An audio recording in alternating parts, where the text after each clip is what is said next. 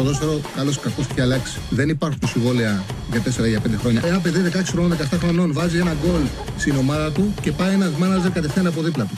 Όταν κατάλαβαν οι Ιταλοί ότι ναι, δεν βγαίνουν τα μαρκαρίσματα, αλλά θα πάρουμε εμείς την μπαλά, κυριαρχήσανε. Το χέρι του βοηθού, το χέρι του το μόνο που μπορεί να κάνει να στηριχτεί και για να μην πέσει κάτω. Με το αριστερό και με το δεξί δεν το βάλει το χέρι. Το, το, το, το χέρι του δεν θα συνεχίσει να κινείται. Το βάλει στο πισινό του. Α, μ' αγαπάτε, δηλαδή, Τσάρλι, μ' αγαπάτε. Εννοείται, εννοείται, εννοείται. Καλησπέρα, καλησπέρα. Καλώς ήρθατε σε ένα ακόμα Charlie Ball.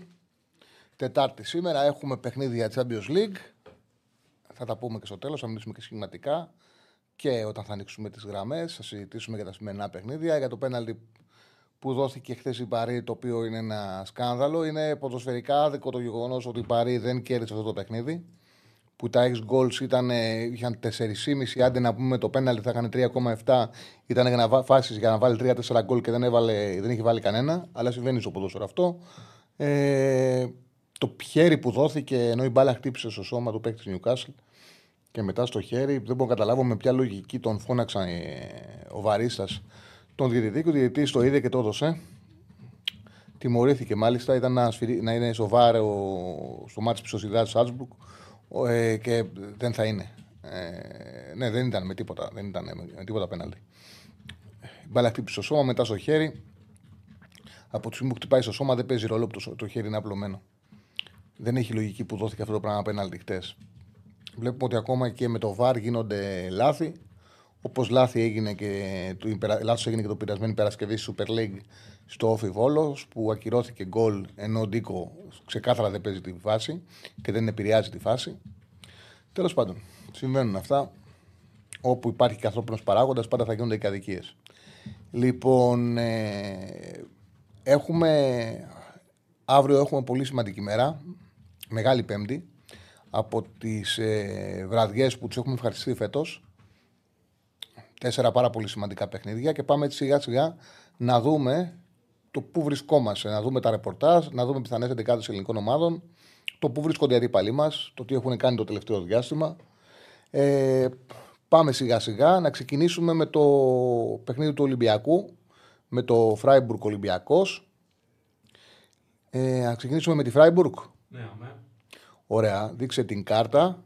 Λοιπόν, να πούμε ότι ο προπονητής της Φράιμπουργκ, ο Στράιχ, ε, δήλωσε ότι επειδή έχει και αρκετούς αμφιβόλους, ότι αμφίβολοι, ε, το πιο, ότι δεν θα ρισκάρει με τους ε, τραυματίες και θα τους έχει με όσους είναι αμφίβολους, ότι θα τους χρησιμοποιήσει με τη Mainz την Κυριακή και δεν θα ρισκάρει να τους χρησιμοποιήσει. Αυτό δήλωσε ο προπονητής, ε, ο Στράιχ, ο προπονητής της ε, Φράιμπουργκ. Η Φράιμπουργκ, η οποία βρίσκεται στην ε, ένατη θέση στο γερμανικό πρωτάθλημα. Ε, με βάση points βέβαια θα πρέπει να βρίσκεται στην 7η θέση η Freiburg με 4-3-5 ρεκόρ, 15-23 τέρματα. Έχει κάνει φάσεις για να βάλει 18 γκολ. Έχει βάλει δηλαδή 3 γκολ λιγότερα από ό,τι δικαιούται. Και έχει φάει βέβαια 4 γκολ παραπάνω από ό,τι θα έπρεπε. Βάσει X points θα έπρεπε να είναι στην 7η ε, θέση, είναι στην ένατη δεν είναι τόσο μεγάλη διαφορά. Στο τελευταίο παιχνίδι έφερε 1-1 με την ε, Darmstadt. Η Φράουμπουργκ με ελληνικές ομάδες έχει φέρει, παίξει μια φορά πέρσι και έχει φέρει 1-1 εντός έδρας με τον Ολυμπιακό. Ε, θα έχει απουσίες, κάτι το οποίο μπορεί να το εκμεταλλευτεί ο Ολυμπιακός. Η Φράιμπουργκ που παίζει ε, 3-5-2 και αυτό είναι που κάνει τον ε, Μαρτίνεθ να θεωρεί ότι απέναντί της δεν πρέπει να την ξαναπατήσει, δεν πρέπει να ξαναπάει με τη λογική του 4-2-2-2 που στο πρώτο παιχνίδι το λέγαμε ότι ναι, ο Ολυμπιακός έπαιξε καλά, ναι, ο Ολυμπιακός είχε φάσεις, ναι, χειροκροτήθηκε, αλλά ε, γνώρισε μια φτηνή, μια φτηνή ήττα και ήταν πάρα πολύ ελαφρύς, πάρα πολύ soft. Και τον Μαρτίνες το είχαμε πει από την αρχή, ότι εγώ τον θυμάμαι από τη θεία του στη Γρανάδα, ότι ήταν ένας προπονητή που δεν ε, είχε στο μυαλό του ένα σύστημα και πήγαινε με αυτό, δοκίμαζε τα πάντα ε, είχαμε συζητήσει κιόλας ότι ακόμα και με τρεις στόπερ έχει παίξει στη Γρανάδα ο Μαρτίνεθ και φαίνεται, τουλάχιστον τα ρεπορτάζ λένε, ότι σκέφτεται σοβαρά να παίξει με τρία center back. Τώρα, πώς θα παίξει με τρία center back; Από τη στιγμή που φαίνεται ότι ο Φρέιρε και ο Πορόζο δεν θα μπορέσουν να παίξουν με τη Φράιμπουργκ, η απάντηση είναι ότι θα γυρίσει τον Ιμπόρα στο, στο κέντρο της άμυνας. Δεν υπάρχει άλλος τρόπος για να παίξει με τρία στόπερ ο Ολυμπιακός. Πρέπει να γυρίσει ο Ιμπόρα στο κέντρο της άμυνας, να κάνει τριάδα με τον Ρέτσο και τον Ντόι Δείξε την πιθανή εντεκάδα του Ολυμπιακού. Λοιπόν, το πιθανό σχήμα είναι με Πασκαλάκη κατά δοκάρια, να παίξει ο Ρέτσος με τον Ιμπόρα και τον Ντόι, να πάει δεξιά ο Ροντινέη, αριστερά ο Ορτέγκα, Καμαρά Έσε θα μείνουν στον άξονα. Είναι πιο λογικό σε αυτό το 3-4-3 να παίξει ο Μασούρας να καλύπτει αποστάσεις μαζί με το Φορτούνη και ο Ελκαμπή στην κορφή της επίθεσης. Να το δείξουμε και στο τάμπλετ γιατί έχει ενδιαφέρον. Δείξε μου να βλέπω το, το τάμπλετ, να βλέπω και εγώ τι βλέπει ο κόσμος στο τάμπλετ. Εδώ είναι το πιθανό 3-4-3 που μπορεί να παίξει αύριο ο Ολυμπιακός με τριάδα, δηλαδή να πάει η μπόρα με το ύψος στο κέντρο της άμυνας, αν γίνει αυτό. Να είναι στα δύο άκρα της άμυνας ο Ρέτσο, ο Ρέτσος με τον Ντόι, ο Ροντινέη με τον Ορτέγκα να είναι τα δύο ακραία μπακ και από εκεί και πέρα θα γίνεται 3-5-2 με τη μετατόπιση του Φορτούνη σε τρίτο χαφ. Ο Ορτέγκα εδώ θα παίρνει την πλευρά, θα ανεβαίνει. Ο Φορτούνης θα κάνει εδώ, θα είναι και αριστερά και να γίνεται και τρίτο, και τρίτο χαφ. Και γι' αυτό το λόγο λέω ότι πρέπει να παίξει σε αυτό το σύστημα οπωσδήποτε ο Μασούρας, γιατί σε αυτό το σύστημα είναι υποχρεωτικό. Είναι υποχρεωτικό να παίρνει τα ανεβάσματα εδώ από τον Μασούρα Ολυμπιακός. Είναι υποχρεωτικό δηλαδή να υπάρχει ταχύτητα. Δεν βγαίνει αγιώ. Δεν βγαίνει αγιώ αν δεν υπάρχει ταχύτητα από έναν από τους δύο στα άκρα. Με τη West Ham τον είχε παίξει 4-3-3 και ήταν ο Ποντένσε εδώ και ο Φορτούνης στο 4-3-3 και στην κορφή της επίθεσης ο Γιώβετιτς. Το πρόβλημα που είχε ο Ολυμπιακός ήταν ότι δεν έβγαιναν οι αποστάσεις για να μπορέσει να χτυπήσει την αντεπίθεση. Τώρα αυτό το, η τακτική η οποία στην πράξη θα είναι κάτι ανάμεσα, κάτι ανάμεσα σε 3-4-3 και σε 5-4-1. Θα ξεκινάει δηλαδή όταν στη θέση άμυνας Ολυμπιακός θα είναι 5-4-1 στην πραγματικότητα. Με τα μέτρα να είναι χαμηλά. Όταν παίζει άμυνα στο μισό γήπεδο, αν δεν έχεις ταχύτητα, αν δηλαδή ο Μασούρας, αν δεν έχεις παίκτη να μπορέσεις να καλύψεις αυτή την απόσταση, είναι δύσκολο να κάνεις αντεπίθεση. Και ο Ελκαμπή, αν πάρει την παλαδό, δεν έχει τριπλά. Οπότε είναι υποχρεωτικό, ο Φορτούνης είναι δημιουργός, να μπαίνει εσωτερικά. Είναι υποχρεωτικό να υπάρχει ένας παίκτης να καλύψει αυτή την απόσταση να χτυπήσει την κόντρα. Άσχετο μετά που σε θέση επίθεσης ο Ολυμπιακός θα ανεβάσει τον, τον Ροντινέη, θα ανεβάσει τον Ορτέγκα, θα φέρει μέσα το Φορτούνη, θα ανεβάσει τον Ελκαμπή, θα ανέβει ένας από τους δύο, Καμαρά θα ανέβει θα ανέβει και ο Μασούρα θα είναι αυτός ο οποίος θα κάνει τη δύσκολη δουλειά να χτυπήσει στον, ε, στον χώρο. Και έτσι θα γίνεται το, μετατρέπεται το σύστημα από 5-4-1 σε 3-4-3 ουσιαστικά με τον Φορτούνη, τον Μασούρα και τον Ελκαμπή να είναι η τριάδα μπροστά. Έτσι θα μετατρέπεται από 5-4-1 σε 3-4-3. Αν τελικά, αλλά τα, τα ρεπορτάζ που διαβάζω από τους ρεπόρτερ του Ολυμπιακού λένε ότι σκέφτεται να κατεβάσει τριάδα στην άμυνα. Δεν υπάρχει τρίτος. Είναι πιθανό να πάει τρίτο στόπερο η Μπόρα στο κέντρο της άμυνας και να αξιοποιήσει σε ένα παιχνίδι την εμπειρία του ο Μαρτίνεθ. Θα έχει ενδιαφέρον να δούμε αν γίνει αυτό. Ε, εγώ δεν αποκλείω, δεν αποκλείω σε αυτή την τακτική. Δηλαδή να μην πάει σε αυτή τη τακτική και να δούμε 4-3-3 με τριάδα τον Αλεξανδρόπουλο στο κέντρο ή σε αυτή τη τακτική να ανεβάζει τον Ιμπόρα εδώ στη θέση 6 και να μετατρέπεται από 5-4 ε, να ανεβαίνει εδώ εξάριο η μπόρα και να γίνεται ξανά 4-3-3, δηλαδή να έχει αυτή τη δυνατότητα ο, ο Μαρτίνες. Δηλαδή να έχει τη δυνατότητα εδώ να είναι, να είναι τρίτος ο Ιμπόρα και μετά να περνάει σε θέση 6 και να παίζει το κλασικό 4-3-3. Αλλά και σε αυτή την, ε, το ενδεχόμενο θεωρώ ότι είναι προτιμότερο να παίξει ο Μασούρας που είναι ο μοναδικός που μπορεί να καλύπτει απόσταση και να χτυπήσει ο Ολυμπιακός στον χώρο. Όταν έχεις τρεις κεντρικούς χαφ, και παίζει σε χαμηλά μέτρα, πρέπει να έχεις και ένα ποδοσφαιριστή να σου παίξει στο κενό χώρο. Δεν μπορεί να, είναι, να βάλεις εδώ να έχεις δημιουργό, δημιουργό και σέντερφορ που δεν είναι γρήγορος. Αν είχε έναν σέντερφορ σαν τον Μπακαμπού Ολυμπιακός, οκ, okay, με Φορτούνη Ποντένσε στα δύο άκρα και χαμηλά, θα μπορούσε να βγει κάποιες συνεργασίες να τον παίξουν στο χώρο. Εδώ με τον Ελ Κααμπί, σέντερφορ, θεωρώ ότι είναι υποχρεωτικό να σπάσει η τριάδα με τον Ποντένσε και να πάει εδώ ο Μασούρας. Αυτό θεωρώ εγώ ότι είναι υποχρεωτικό να συμβεί. Είτε παίξει 4-3-3 με Αλεξανδρόπουλο, είτε 4-3-3 με Ιμπόρα, είτε όπως λένε αρκετά ρεπορτάζ, κατεβάσει τον Ιμπόρα σε τριάδα τη άμυνας. Λοιπόν, αυτά για το ε, παιχνίδι του Ολυμπιακού με τη Φράιμπουργκ. Πάμε να συνεχίσουμε τις κάρτες για τα αυριανά παιχνίδια. Πάμε στο ΑΕΚ, ε, στο, στο ΑΕΚ Brighton. Ε, για την ΑΕΚ ξέρετε ότι είναι εκτός ο Λιβάη, είναι εκτός ο Γιόνσον, επιστρέφει ο Μουκουντή και ο Αραούχο. Η ΑΕΚ που είχε εκτός έδρας με αγγλικές ομα... εντός έδρας με αγγλικές ομάδες, δύο νίκες και τέσσερις ήττε. Και τώρα η πιθανή εντεκάδα του Αλμέιδα για αύριο είναι ο Στάνκοβιτς αν κράτα τα δοκάρια. Νομίζω ότι ο Σιντιμπέτσα δεξιά δεν θα πειραχτεί. Ο Χατζησαφή θα είναι στα αριστερά. Το δίδυμο μου κουντί βίντα από τη στιγμή που δεν υπάρχει ο Κάλενς, που εκεί θα γινόταν συζήτηση γιατί είναι σε πολύ καλή κατάσταση. Και για μένα είναι αυτή τη στιγμή σε καλύτερη κατάσταση το Μουκουντή.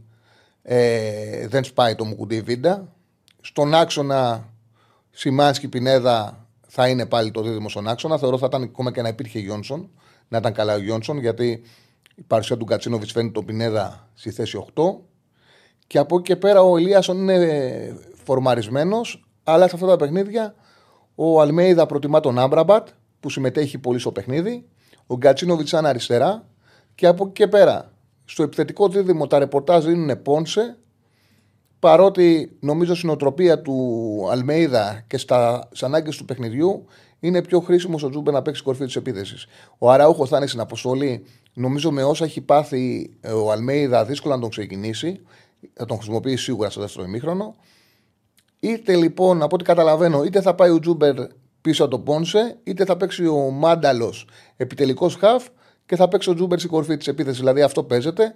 Βέβαια, ο Αλμέιδα και στο πρώτο γύρο είχε ευνηδιάσει και ενώ δεν περίμενε κανένας Γκατσίνοβιτς και Λιβάη, τους είχε βάλει. Οπότε δεν αποκλείεται να δούμε και αραούχο Τζούμπερ. Πάντως, ουσιαστικά στο επιθετικό δίδυμο, λέει ο φίλος, εγώ βλέπω αραούχο, η Πόνσε θα δούμε. Ε, Ασφαλώς, αν ο Αραούχο ήταν. Δηλαδή, αν κρίνει ο, το ιατρικό επιτελείο ότι μπορεί να παίξει ο Αραούχο, θα παίξει ο Αραούχο.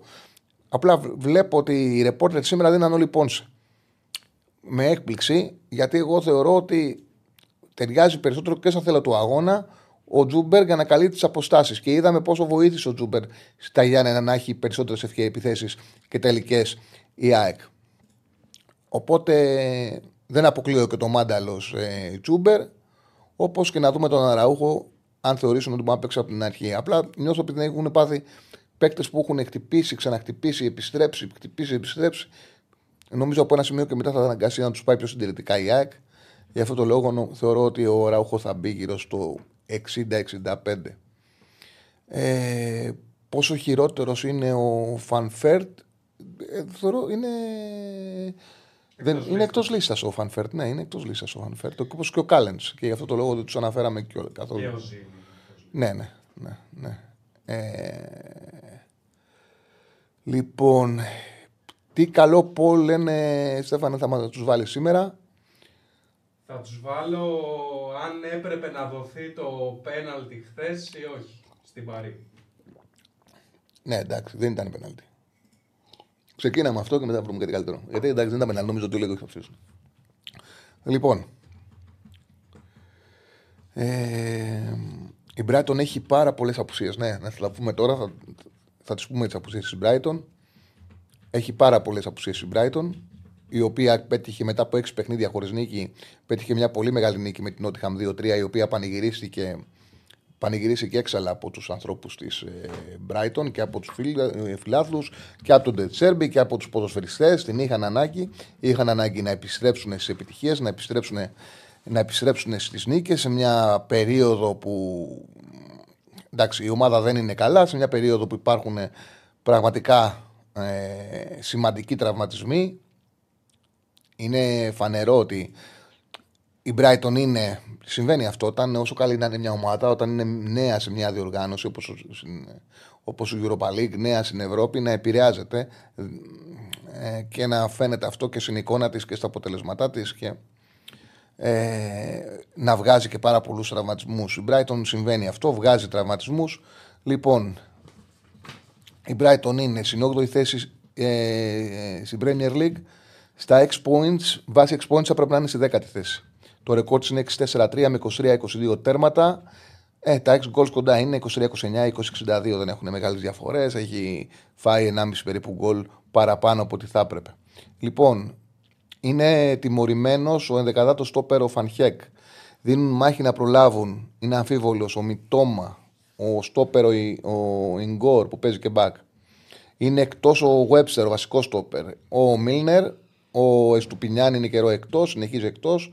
Ο Μάρτς ο καλός Extreme March, ο Welbeck και ο Ενσίσο. Εντάξει, ο Ενσίσο δεν θα παίζει έτσι Λοιπόν, έχει τις απουσίες της η Brighton. Έχει σημαντικές απουσίες, αλλά φυσικά και η 11 που θα χρησιμοποιήσει θα έχει μέσα πάρα πολύ καλούς ποδοσφαιριστές. είναι, είναι υψηλό το επίπεδο της Brighton. Δεν είναι εύκολη ομάδα, ταχύτητα θα έχει. Ε, θυμάσαι στην εκπομπή το συζητάγαμε. Το έλεγα ότι για μένα η Brighton είναι φαβορή για την πρόκριση. Ακόμα και όταν μετά την ήταν Nike, θεωρούσα ότι δεν θα χάσει άλλο εκτός έδρας παιχνίδι. Κέρδισε στον Άγια, ξέφερε στο παλιά από 2-2 στο Βελοντρόμ. Μακάρι να κάνω λάθος και να χάσει στην ε, Παπαρίνα. Μακάρι να χάσει την Παπαρίνα, μακάρι η ΑΕΚ να καταφέρει αύριο να κερδίσει αυτό το παιχνίδι. Έτσι κι αλλιώς θυμίζω ότι πάρα ε, το καλό το πόλ ήταν χθες και λέει ο Τσάρλι, λέει ο Κατηρέ. Ε, που με ποιες ομάδες αντιπαθούν περισσότερο. Ναι, ναι, ναι. ναι. Λοιπόν, αυτά για τον Brighton ΑΕΚ. Θα συζητήσουμε και αργότερα που θα ανοίξουμε τις γραμμές. Περιμένω τον κόσμο να τηλεφωνήσει. Πώς έχει αυτά τα παιχνίδια στο μυαλό του. Πολύ ωραία μάτς είναι. Πάμε στο Παναθηναϊκός ε, Villarreal. Πάμε να δούμε έτσι πιθανή εντεκάδα για τον ε, Παναθηναϊκό με την ε, Villarreal. Ο Παναθηναϊκός ο οποίος δεν έχει τα γνωστά προβλήματα, δηλαδή τον Μάγνουσον και τον Πάλμε Μπράουν και ότι είναι εκτός λίστας ο, ο Βέρμπιτς και ένα τρομερό ρεκόρ 15-1-0 στην Ισπανία 15 ήττες. Μια ισοπαλία την έχει πάρει με τη Villarreal το 1-1 με τον κόλ του Καραγκούνη που αποκλείστηκε στην, ε, στο ΑΚΑ μετά. 37-7 τέρματα. Δεν είναι καλή παράδοση του Παναναναϊκού στην Ισπανία. Ο Παναναναϊκό βέβαια που μετά από την ήττα που είχε και την εικόνα που είχε στη Βικελίδη χρειάζεται μια καλή εμφάνιση για να εξηλωθεί στο Λιμαδρικάλ. Υπάρχει το. είναι περίεργο, αλλά έχει συμβεί ακριβώς το ίδιο πράγμα. Η Villarreal ε, και στο πρώτο παιχνίδι που είχε παίξει το ΑΚΑ με τον Παναθηναϊκό είχε αλλάξει προπονητή και το πρώτο μάτσο στο πρωτάθλημα το είχε κάνει ε, πριν το μάτσο με τον Παναθηναϊκό με τον καινούριο προπονητή είχε κάνει πρεμιέρα στο πρωτάθλημα Πατσετά στην νίκη 2-1 με την, ε, με την Αλμερία νομίζω ήταν που γύρισε το μάτς που ισοφαρίστηκε και το πήρε στο τέλος και τώρα έκανε πάλι πρεμιέρα στο πρωτάθλημα με τον Σασούνα που έπαιξε πάρα πολύ καλύτερα με τον Μαρσελίνο, κέρδισε εύκολα, έπαιξε ωραία, ωραία μπάλα η Villarreal. Ήταν ένα καλό, ωραία μπάλα. Εντάξει, είχε και ευκαιρίες και ο Σασούνα, αλλά της βγήκε. Έβαλε ο Μοράλες, έβαλε τρία τέρματα. Ο Μοράλες που τα δύο παιχνίδια που έχει παίξει τώρα με τον ε, Μαρσελίνο έχει πάρει τα πάνω του και σκοράρει κατά, κατά βούληση. Εμβληματικός φόρτης Λεβάντε επί χρόνια. Νομίζω ότι περισσότεροι που βλέπουν εκπομπή ξέρουν από ευρωπαϊκό ποδόσφαιρο, το παρακολουθούν, τον ξέρουν τον Μοράλες. Επί χρόνια εμβληματικός φόρτης Λεβάντε. Όταν έπεσε η Λεβάντε, αποχώρησε και πήγε στη Villarreal για να είναι μέλος του rotation. σω αν πέρσι ανέβαινε, ήταν στην ομάδα η Μπόρα και έχασε στην ε, άνοδο στο τελευταίο λεπτό. Λέγανε ότι αν ανέβαινε θα επέστρεφε για να κλείσει εκεί. Δεν ανέβηκε και έμεινε στη Villarreal. Λοιπόν, η Villarreal που είναι στη 12η θέση, με βάση εξπόνηση θα πρέπει να είναι 14η. Δηλαδή, καμιά φορά όταν ένας μεγάλος σύλλογος είναι χαμηλά, επειδή πιέζει για να πάρει αποτελέσματα, φαίνεται ότι αδικείται παρότι μπορεί να έχει προβλήματα. Εδώ η Villarreal έπρεπε να είναι ακόμα πιο κάτω. Δείγμα σε πόσο κακή κατάσταση είναι. 4-3-7 το ρεκόρ, 21-25 τα τέρματα. Έπρεπε να έχει βάλει και ένα γκολ λιγότερο, 19 98, 25 και 33 τα 6 goals. Είναι τραυματίας ο Γέρεμι Πίνε ο βασικός εξέμ. Ο Στράικερ ο Σέρλοθ είναι ε, αμφίβολος και πιο πιθανό είναι εκτός. Ψηλός, καλός εντερφόρ. Δεν αποκλείεται να παίξει ο Ζεράρ Μορένο με τον, ε, με τον Μοράλε. Και είναι αφίβολοι καπού Κοκλέν, Ντένις Σουάρες και η Στόπερ Μαντίκ Γκάμπια. Δεν αποκλείεται βέβαια επίσης να κάνει και ο Μαρσελίνο μεγάλο ρωτήσεων όπως είχε κάνει και ο Πατσετά στο, στο ΑΚΑ όταν είχε περάσει τους βασικούς ε, σαν αλλαγή στο 55-60, κάτι που δεν είχε επηρεάσει το Παναναναϊκό, αλλά ο Παναναναϊκό αξιοποίησε ότι στην πράξη αντιμετώπισε για πάρα πολύ μεγάλο χρονικό διάστημα μια ε, πειραγμένη ομάδα της Villarreal. Ουσιαστικά ήταν τα δεύτερα της Villarreal, αυτή είναι η πραγματικότητα. Ε, ο Μαρσελίνο είναι προπονητής που ξέρω από την εμπειρία μου ότι κάνει rotation στα ευρωπαϊκά παιχνίδια. Ε, είναι του, του, είναι του rotation γιατί παίζει στα 4-2 έντασης. Μαρσελίνο που έχασε τη δουλειά του σε πολύ μεγάλο βαθμό ευθύνεται ο Παναθηναϊκός, όταν τον ξαναβρίσκει μπροστά του ο Παναναϊκός χρειάζεται αποτέλεσμα πάνω απ' όλα για να φτιάξει τη δική του ψυχολογία και για να ζεστάνει τον κόσμο του που τον πάγωσε με την εικόνα που είχε με τον Άρη και με τα συνεχόμενα προβληματικά παιχνίδια. Πάμε να δούμε τώρα πιθανή εντεκάδα του Παναθηναϊκού. Περιμένω με ενδιαφέρον τι θα κάνει ο Γιωβάνοβιτς.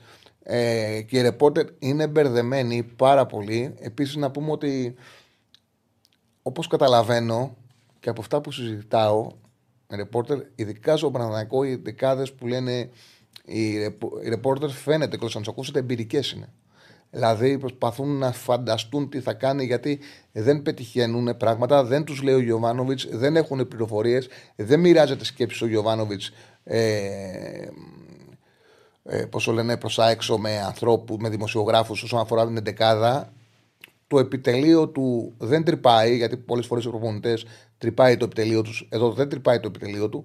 Οπότε είναι καθαρά εμπειρικές οι δεκάδε που διαβάζουμε. Εδώ τον για αυτό το λόγο κιόλας ότι βλέπουμε ότι δεν τις βρίσκουν, δεν, δεν, δεν, δεν τις πιάνουν, αλλά περιμένουμε, άλλα γίνονται. Τελείως και εμπειρικά κι εγώ τι πιστεύω ότι, θα, ότι μπορεί να κάνει. Θα συρρήξει τον Πρινιόλη. Νομίζω ότι είχε τόσο ρε παιδί μου μεγάλη επιρροή, ήταν τόσο σημαντικός ο Μπρινιόλη και τόσο σκληρό αυτό που του έχει συμβεί, το οποίο σε πολύ μεγάλο βαθμό παίζει και ρόλο ότι ο Γιωβάνο Βισελ το build-up δεν έκανε. Αν έτρωγε δεύτερο γκολ όπως αυτό που φάγε με τη Ρεν, θα μπορούσα να πω ότι ο okay, βλέπει ντεφορμάρισμα στο να αφήσει έξω. Αυτό το γκολ το δέχεται γιατί έχει πρόβλημα η ομάδα στο χτίσιμο, του γυρνάει την μπάλα ο Σέγκεφελ, τα πάμε τα ξαναλέμε, αλλά έχει να κάνει και με το ποδόσφαιρο του Γιωβάνοβιτς. Οπότε δεν μπορεί να τον τιμωρήσει, δεν μπορεί να τον αφισβητήσει για αυτόν τον γκολ. Υπάρχει υποχρέωση να το στηρίξει. Οπότε βλέπω ότι θα ξεκινήσει ο, ο Μπρινιόλη. Θεωρώ ότι ο, όλοι είδαμε ότι δεν πήγε καλά ο κότσο ο Βικελίδη, οπότε ο Βαγανίδη θα επιστρέψει. Ο Μλαντένοβιτς δεν έκοβε με τίποτα. Κάποια στιγμή πρέπει να πάρει ένα παιχνίδι βασικό σου Χουανκάρ για να μπει στην ομάδα και ίσως το Ελμαδιγάλ να είναι μια καλή ευκαιρία να επιστρέψει ο Χουανκάρ. Οπότε εγώ βλέπω ε, φαβορή για βασικό αριστερά τον Χουανκάρ. Ε, ο Σέγκεφελτ αναγκαστικά θα μείνει γιατί είναι τόσο κακός ο Γετβάη που τώρα έγραψα και στο κείμενό μου. Νομίζω ότι θα πρέπει, νομίζω ότι θα πρέπει να, ο Γιωβάνοβιτς μέχρι τον Ιανουάριο να δέσει αυτό τον δίδυμο και Σέγκεφελτ δεν παλεύεται άλλο αυτό το πράγμα με τον Γετβάη που κάνει. Ε, ανά πάσα στιγμή κάνει λάθος. Και δεν ξέρεις ποιο θα είναι το λάθος του. Ε, δεν κόβει κεφαλή, δεν είναι καλός στον αέρα. Δεν είναι σκληρός. Με την μπάλα, τη δίνει την μπάλα με χαρακτηριστική ευκολία στον αντίπαλο. Ο, δεν, εντάξει, δεν πηγαίνει σε μεγάλες μπάλες ποτέ, όπως πήγαινε ο Μάγκρουσον. Πηγαίνει σε κάτι ψητές πάσες στη θέση 6 και τις κάνει και λαθασμένες. Λοιπόν, Νομίζω ότι εγώ πιστεύω ότι θα σπάσει και θα παίξει ο Πέρα στη θέση 6. Τώρα από και πέρα έχω βάλει και σε παρένθεση Γετβάη και Αράου στη θέση 6. Σε περίπτωση που παίξει ο Γετβάη στο κέντρο της άμυνας. Αλλά εγώ θεωρώ ότι θα πάει με σε κεφάλι Αράου. Αυτό φαντάζομαι ότι θα γίνει. Τώρα, αν κάνω λάθος, έκανα λάθος και ακολουθήσει την πεπατημένη του. Ε, Επίσης πιστεύω ότι ο Βιλένα κάποια στιγμή πρέπει να πάρει παιχνίδι και ο μοναδικός τρόπος να πάρει παιχνίδια είναι όπως έκανε στην, στη Βρετάνη που ξεκίνησε σε ένα 4-3-3 και στάθηκε μέχρι να αποφασίσει να κάνει αλλαγές και να κάνει τόσο αρκεί την ομάδα του και ουσιαστικά να χάσει από το Βιλένα. Γιατί ο Παναναναϊκό συμβρετάνει σε πολύ σημαντικό βαθμό. Ε, τα δύο τέρματα τα άφαγε με ευθύνη του Βιλένα. Έχασε την μπάλα στο ένα γκολ, στο άλλο έκανε πέναλτι στο μάτι. Δεν είναι εύκολα πράγματα αυτά. Ε, Όμως του άνοιξε την ομάδα πάρα πολύ. Σε σχήμα με ξάρι, τσέριν, ο Βιλένα αυτή την τριάδα μπορεί να σαθεί σε μια σφιχτή τριάδα να παίζει ο Τσέριν σε θέση 6, ε, ο θέση 8, ο Πέρεθ στη θέση 6 και να παίξει εσωτερικός μέσος ο Βιλένα.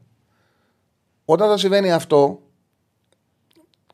ε, τώρα δεν ξέρω το πώς θα λειτουργήσει ο Γιωβάνοβιτς. Εγώ λέω πράγματα ποδοσφαιρικά. Γιατί φαντάζομαι ότι ο Γιωβάνοβιτς είναι προπονητής με το επιτελείο του, θα εξετάσουν τι έχει γίνει και με τη Ρεν και στα προηγούμενα παιχνίδια. Δεν μπορώ να φανταστώ ότι θα συνεχίσει να βάζει για παράδειγμα το Τζούρισιτς. Άκουσα σε, σε ρεπορτάζ στο ραδιόφωνο δεν φταίει ο ρεπόρτερ που το είπε, δεν χρειάζεται να πω το όνομά του. Αλλά δεν φταίει γιατί ο άνθρωπος αυτό θεωρώ ότι το ρεπορτάζ αυτό βγάζει. Που λέει δεκάρι τον Τζούρισι και αριστερά τον Μπερνάρ. Ε, δεν μπορώ να πιστέψω ότι θα το ξανακάνει αυτό.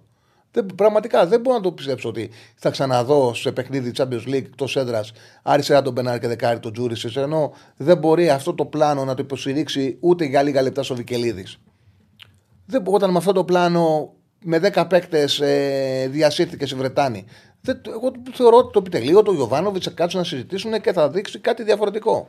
Γι' αυτό το λόγο νομίζω ότι είναι πιο γρήγορο το 4-3-3. Αν παίξει ο Βιλένα, δεν πρέπει να είναι στην δεκάδα ούτε ο Τζούρισιτς ούτε ο Μπερνάρ. Και να πάει με δύο γρήγορους ποδοσφαιριστές, τον Παλάσιος και τον Μαντσίνη. Και να πάει και στην κορφή της επίθεσης ο Ιωαννίδης και να παίξει ένα 4-3-3 το οποίο είναι πραγματικά πιο σύγχρονο. Αν τώρα είναι να βάλει έναν από τους δύο, δεν θα πρέπει να παίξει ο Βιλένα και θα πάει σε 4-2-3-1 ή με τον ε, Τζούρισιτς ή με τον Μπερνάρ. Δεν γίνεται να κάνει κάτι άλλο. Δεν γίνεται να κάνει κάτι άλλο. Δηλαδή θεωρώ ότι όλα τα άλλα πρέπει να έχει δύο εξτρέμ να έχουν ταχύτητα στη βασική εντεκάδα, Παλάσιο Μαντσίνη, τον Ιωαννίδη στην κορφή της επίθεσης και από εκεί και πέρα να υπάρχει ένα δίδυμο με τον Τσέρι της 8 και είτε να επιλέξει το Βιλένα χωρίς Μπερνάρ και Τζούρισιτς, είτε να πάει με τον Μπεράρ και τον Τζούρισιτς στη 10. Θα πρέπει να σταματήσει αυτή η βλακεία, η αηδία ποδοσφαιρική, το ποδοσφαιρικό λάθος σε παιχνίδια ανταγωνιστικά, με τους αντίπαλους να μπορούν να κάνουν επιθέσεις, να βλέπουμε Τζούρισιτς και Μπερνάρ και τον Μπερνάρ σε αριστερά. Δεν μπορεί να συνεχίσει αυτό το πράγμα. Δεν μπορώ καν κατά διάνα να σκεφτώ γιατί άκουσα και το εξής. Οχτάρι λέει το Βιλένα, δεκάρι του Τζούρισιτς, ε, δέκα τον Μπερνάρ. Αν γίνει αυτό να πάμε να κλείσουμε τη τηλεόραση, να μην το δούμε το μάτι. Πραγματικά. ε, ναι, εντάξει. Μα έγινε ένα, δύο, τρία, ρε παιδί μου, κάποια στιγμή, οκ. Okay. Okay. Δηλαδή πρέπει. Εντάξει, εγώ το θεωρώ ότι το επιτελείο του Γιοβάνοβιτς θα, θα αποδεχτούν κάποια στιγμή. Θα δούνε τι πράγματα λειτουργούν, τι πράγματα δεν λειτουργούν και θα πάνε με τα πράγματα που λειτουργούν. Έτσι γίνεται σε όλες τις δουλειές. Σε όλες τις δουλειές έτσι γίνεται. Και εδώ κάνουμε εκπομπή, καθόμαστε, μιλάμε, λέμε, βλέπουμε τι πράγματα πηγαίνουν και τα συνεχίζουμε, τι πράγματα δεν πηγαίνουν και τα αλλάζουμε. Έτσι γίνεται. Παντού. Δεν μπορεί να επιμένεις. Αυτό κατά το Einstein είναι ορισμός της τρέλας. Δηλαδή να, να συνεχίσεις να κάνεις τα ίδια πράγματα και να περιμένεις διαφορετικό αποτέλεσμα. Λοιπόν, πάμε στη Villarreal. Για τη Villarreal τα πάμε. Έτσι δεν είναι; Δείξαμε τις κάρτες, τα δείξαμε όλα, έτσι δεν είναι; Ναι. Ωραία. Ε, πάμε Eintracht Pauk. Eintracht Pauk που κατά την άποψή μου αυτό είναι και το μεγαλύτερο παιχνίδι μαζί με το Ike Brighton. Γιατί και για την Ike είναι πολύ σημαντικό το match. Αλλά η Ike το πιο πιθανό, δεν είναι απολύτω, αλλά το πιο πιθανό είναι να έχει δεύτερη ευκαιρία. Ε, όχι, θα έχει έτσι. Αλλιώς δηλαδή απλά μπορεί να εξασφαλίσει, αν τη πάνε καλά τα πράγματα, να κερδίσει αυτή και χάσει ο Άγιαξ, να εξασφαλίσει την πρόκληση από αύριο. Ε, για τον Πάουκ είναι τελικός. Για τον Πάουκ το έλεγα είναι ένα παιχνίδι που ουσιαστικά αυτό που δίνει αύριο ο Πάουκ είναι μια μάχη στους 32, είναι σαν να είναι στους 32, για να πάει στους 16, αλλά απλά σε περίπτωση από, ε, ε, που δεν τα καταφέρει να του δοθεί άλλη μια ευκαιρία. Αυτό συμβαίνει. Δηλαδή δεν είναι ένα παιχνίδι πρόκληση από τον conference, από τους ομίλους στα knockout. Είναι ένα παιχνίδι που ο Πάουκ είναι στους 32 του conference ήδη, ήδη είναι και παίζει για να πάει στους 16. Θα είναι απίστευτη επιτυχία να καταφέρει να πάρει αποτέλεσμα. Έχει μια πολύ καλή παράδοση η Γερμανία ο Πάουκ. Έχει μόλις μία ήττα σε πέντε παιχνίδια στη Γερμανία. Ένα ρεκόρ 1-3-1 με 4-3 ε, τα γκολ. Τέσσερα έχουν βάλει οι γερμανικές ομάδες, τρία έχει βάλει ο Πάουκ. Μια πάρα πολύ καλή παράδοση διαχρονικά στη Γερμανία ο Πάουκ. Μακάρι να συνεχιστεί. Αν πάρει αποτέλεσμα, δεν μπορώ να φανταστώ ότι δεν θα κερδίσει την Ελσίνη και διάφορη τελευταία αγωνιστική. Αν πάρει αποτέλεσμα ακόμα και την ισοπαλία, ουσιαστικά προκρίνεται στους 16 του conference που θα είναι τρομακτική επιτυχία. Θα έχει ένα πολύ μεγάλο διάστημα κενό για να ασχοληθεί με το πρωτάθλημα. Θα έχει εξασφαλίσει ότι πέτυχε στην Ευρώπη και θα ψάχνει μια πρόκριση και μια καλή κλήρωση για να πάει στους 8 στα προημιτελικά. Μετά δεν ξέρεις τι γίνεται. Έτσι εγώ ήταν επιτυχία να πάει στα προημιτελικά. Δηλαδή είναι ένα παιχνίδι, ένα ραντεβού με την ιστορία έχει αύριο ο Πάουκ. Ε, τελικά ο Μπάμπα θα είναι εκτός αποστολής. Τον Μπάμπα τον είχα, όσο έψαχνα, τον είχαν αμφίβολο. Γιατί ε, αποστολή πάω, κάτσε να ψάξω να βρω τα αποστολή πάω, γιατί μπορεί να έχω κάνει. Γιατί αυτό ήταν και εμένα, ναι, το, αυτό ήταν και εμένα που έψαχνα. Αποστολή ΠΑΟΚ για, για Γερμανία. Για Άιντραχτ. Άιντραχτ. Να πάει με το παίξουμε τον Ράφα, ε. Λοιπόν. Οι παίκτες θα είναι ο Ζήφκοβιτς, Κοτάρκι, Ταλιχμανίδης, Γερίνια, Λίρατζης, Κεζιόρα, Ενκόκ, Μιχαηλίδης, Κουλιεράκης, Ράφα Σουάρας, Τσιγκάρας. Πριν 50 λεπτά βγήκε ε, η αποστολή του ΠΑΟΚ Σβάπος Ντόεφ, Μεϊτέ, Μάρκος Αντώνιο, Μούρκος Αντέγιας, Τάισον, Ζήφκοβιτς, Δεσπότοφ, Μπράντον, Σαμάτα και Τζίμας. Οπότε στα αριστερά πλέον είναι δεδομένο ότι στα αριστερά θα, είναι, θα παίξει ο Ράφα Σουάρες. Στα αριστερά δεν μπόρεσε να μπει στην αποστολή ο Μπάμπα. Ο Μάρκο Αντώνιο αντίθετα είναι στην αποστολή για το παιχνίδι. Βγήκαν τα ρεπορτάζ 4.30-4.40. Καταλαβαίνετε ότι εγώ ότι εμείς σας στέλνουμε πιο νωρίς. Εγώ τα στέλνω στις 2 η ώρα όταν τελειώνει η εκπομπή των Μουτσάτσος και μετά κάνω μια διαδρομή μία ώρα και 10 λεπτά μέχρι να έρθω εδώ. Οπότε δεν προλάβαμε και να το αλλάξουμε στον πίνακα με την 11 Αλλά ε, ο Μπάμπα τελικά δεν πρόλαβε να μπει στην αποστολή. Ο Ράφα σου άρεσε άνεσα στα αριστερά. Οπότε πιθανή 11 είναι κοτάτσκα τα δοκάρια. Ο Βιερίνια με τον Κετζιόρα είναι στα δεξιά, θα είναι στα δεξιά ένας από τους δύο. Υπάρχει και πιθανότητα να πάει ο Κετζιόρα στο κέντρο της άμυνας. Η λογική λέει θα πάει με εγκόν κουλιαράκι. Αν πάντως δεν αποκλείεται να παίξει και ο Κετζιόρα όπως έκανε στο Καρασκάκι στο κέντρο της άμυνας. Είναι η συγκεκριμένη τετράδα. Με το Ράφα σου άρεσε, επαναλαμβάνω αριστερά. Ο Μπάμπα δεν κατάφερε να μπει στην αποστολή. Και ο Κετζιόρα έχει πιθανότητες να παίξει είτε στο κέντρο της άμυνας είτε στα αριστερά. Ο Σδόεφ φαίνεται ότι θα είναι στη θέση 8. Ο Ιμεϊτέι Τσιγκάρα στη θέση 6. Ε, Μουρκ ή Κωνσταντέλια σε επιτελική χαφ. Το σίγουρο είναι ο Κωνσταντέλια ότι θα μπει. Είναι πολύ πιθανό γιατί το παιχνίδι θέλει σκληράδα, θέλει τακτική να ξεκινήσει ο Μουρκ και να μπει ο Κωνσταντέλια στο 55-60-65. Ζήφκοβιτς Τάισον δεν αλλάζουν. Νομίζω ότι σε αυτό το ματς θα παίξει ο Τόμας. Είναι εκπληκτικός ο Τόμας στα παιχνίδια τα οποία πρέπει ο ΠΑΟΚ να κάνει αντεπιθέσεις, πρέπει να χτυπήσει στο κόντρα, στην κόντρα. Πραγματικά είναι εκπληκτικός. Σε τι λέει ο φίλος ο Λούκι Λουκίδης ότι μακάρι να βγω λάθος, σε τι του αναφέρει παραπάνω; Πιθανό σκορ 4-0 στη Φραγκφούρτη. Ότι θα φάει 4 ο ΠΑΟΚ. Ε, εντάξει, γιατί να φάει 4 ο ΠΑΟΚ. Σε καλή κατάσταση είναι. Εντάξει, καλή παράδοση έχει στην Θεσσαλονίκη και το παλέψει το παιχνίδι. Δεν παίζει και με την Παρσελόνα, με την Άιντραχτ παίζει. Βέβαια η Άιντραχτ να πούμε, θυμίζω όταν δείχναμε τα στατιστικά της Άιντραχτ ε, πριν το πρώτο παιχνίδι στη Γερμανία, η Άιντραχτ ήταν ε, η χειρότερη ομάδα ή πρώτη τελευταία, πρώτη τελευταία πρέπει να ήταν στα επιθετικά εξ γκολ σε όλη την Bundesliga. Είχε πετύχει 4 γκολ στις πρώτες 6 αγωνιστικές. Εκείνη την εποχή είχε αντιμετωπίσει ο Πάουκ την Άιντραχτ, όπου πραγματικά είχε ταλαιπωρηθεί πάρα πολύ. Δεν μπορούσε να, ε, να λειτουργήσει, να, να ζήσει χωρίς τον Κολομουανί. Πλέον δεν είναι η ίδια ομάδα. Η Άιντραχτ ήταν καλή στη Τούμπα. Το 2-1 σίγουρα την αδική. Πανηγυρίστηκε πολύ νίκη του Πάουκ, ήταν σπουδαία νίκη του Πάουκ, αλλά ήταν μια ομάδα η οποία δημιούργησε ευκαιρίες, που είχε καλή μεταφορά μπάλας, που ήταν πολύ επικίνδυνη και από εκείνο το μάτς και μετά πήρε τα πανώ της και στις υπόλοιπες 6 αγωνιστικές που έχουν ε, γίνει έχει σκοράρει 14, 14 τέρματα. Έχασε από τους Γκάρδι 1-2 την περασμένη αγωνιστική. Το ρεκόρ της Άιντραχτ είναι 4-6-2. Τα τέρματα είναι 18-13. Βάσει goals 18-29, 18,02 έχει φάει 5 γκολ λιγότερα από ό,τι έπρεπε με βάση την εικόνα της να δεχτεί. Ε, Λοιπόν, επίσης είναι πολύ πιθανό να μην ξεκινήσει ο Κόχος βασικός στόπερ, παρότι έχει προπονηθεί, αλλά βάσει ρεπορτάζ μάλλον θα ξεκινήσει. Ο Ρόντε παραμένει τραυματία, σημαντικός χαφ. Και ο Μαξ που είναι βασικός ε, μπακ στο πρωτάθλημα στα αριστερά, δεν είναι στην λίστα.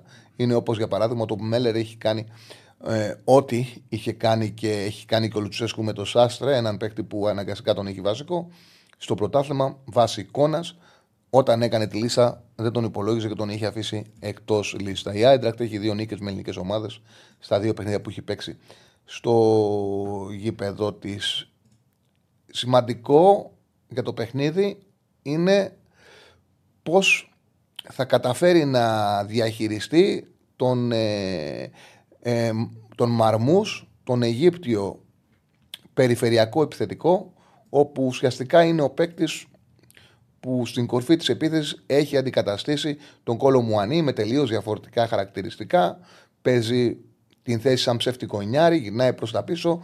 Τα εξήγησα και σε όλο το προηγούμενο διάστημα, τις προηγούμενες μέρες, το έχουμε ξανασυζητήσει ότι εκεί, γι' αυτό το λόγο θεωρώ ότι πρέπει να παίξει ένα σκληρό εξάρι, ένα κανονικό εξάρι, γιατί ο Αιγύπτιος ο Μαρμούς κινείται σε θέσεις όπου παίζει το δίδυμο των χαφ, είναι καλός στις τρίπλες, επιχειρεί πάντα να περάσει τον παίχτη του, ε, είναι πολύ καλός στο, στο ένας είναι δημιουργικός, να δω τα νούμερα του έτσι, από περιέργεια, να φτιάξω σε 90 λεπτά τα νούμερα του σε αυτές τις κατηγορίες, τώρα έτσι μια και τα συζητάμε.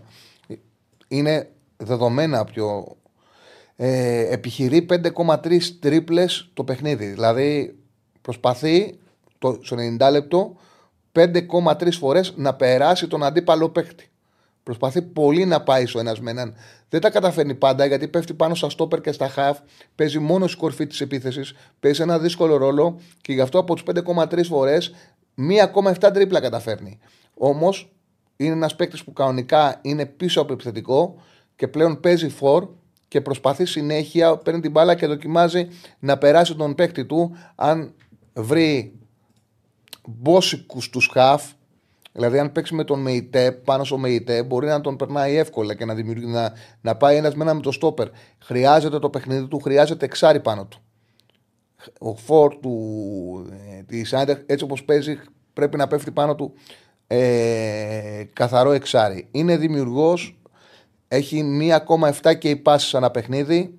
Είναι ένας παίκτης που χρειάζεται πάρα πολύ προσοχή. Για μένα είναι ο πιο επικίνδυνος παίκτης αυτή τη στιγμή στα τελευταία παιχνίδια της Άιντραχτ. Ε, θα πρέπει να το προσέξει πάρα πολύ η άμυνα του Πάοκ. Πήγε παρατέταρτο, οπότε φλιάρισα.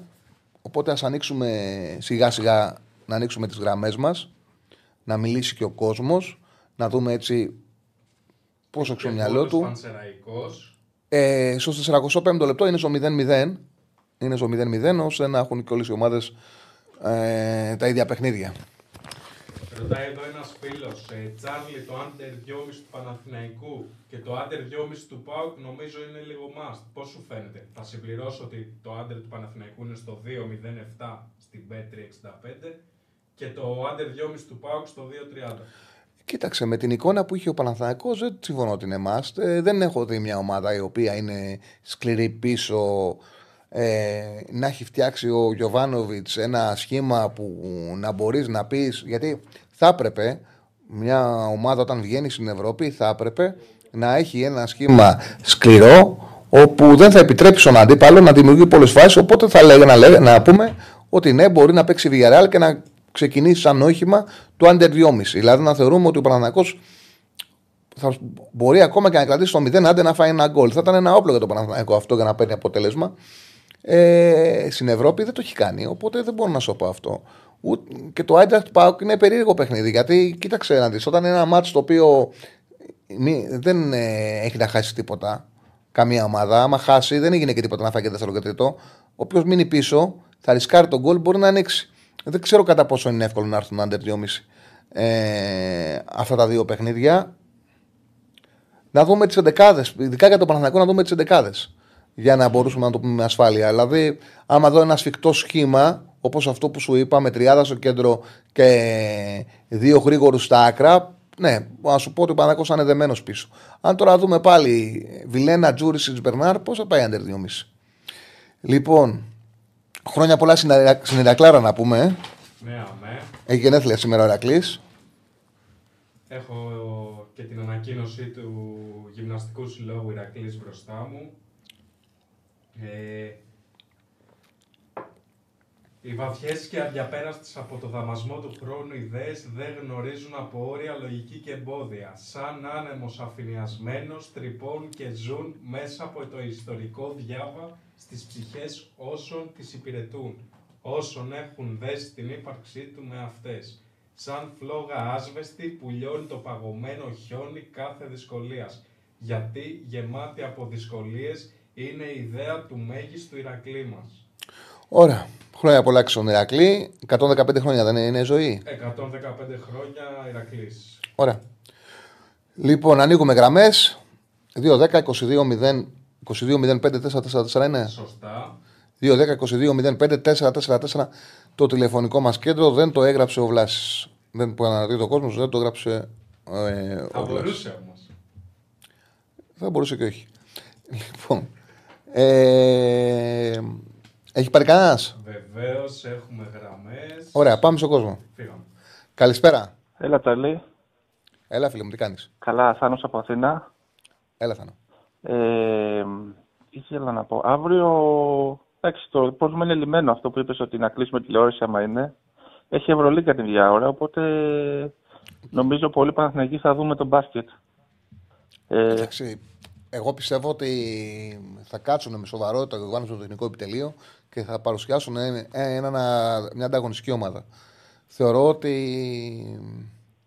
ε, δεν, περι, δεν πιστεύω ότι θα επαναλάβει τα ίδια λάθη. Αν επαναλάβουν τα ίδια λάθη, ναι, οκ, θα μιλήσουμε διαφορετικά την, και την Παρασκευή και θα ανοίξει μια άλλη συζήτηση. Πιστεύω ότι με σοβαρότητα και ο προπονητής και το τεχνικό επιτελείο δεν θα επιμείνουν σε κάτι το οποίο δεν βγαίνει.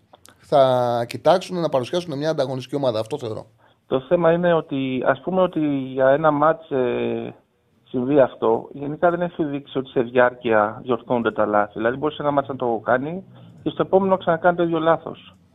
Επίσης το θέμα είναι ότι ενώ εσύ μιλάς στην γλώσσα της αλήθειας, λες, κα- λες κάποια πράγματα όπως τα βλέπεις, δυστυχώς το 99% των δημοσιογράφων του Παναθηναϊκού δεν είναι έτσι. Οπότε δεν υπάρχει κριτική, οπότε βλέπουμε τα λάθη να χρονίζουν, να γίνονται 1,5 χρόνο. Τα ίδια λάθη με τους ίδιους παίχτες. Τέλος πάντων. Ε, εντάξει, εγώ θεωρώ την Ευρωλίγκα. Είναι ωραίο μα, είναι ωραίο ματσάκι.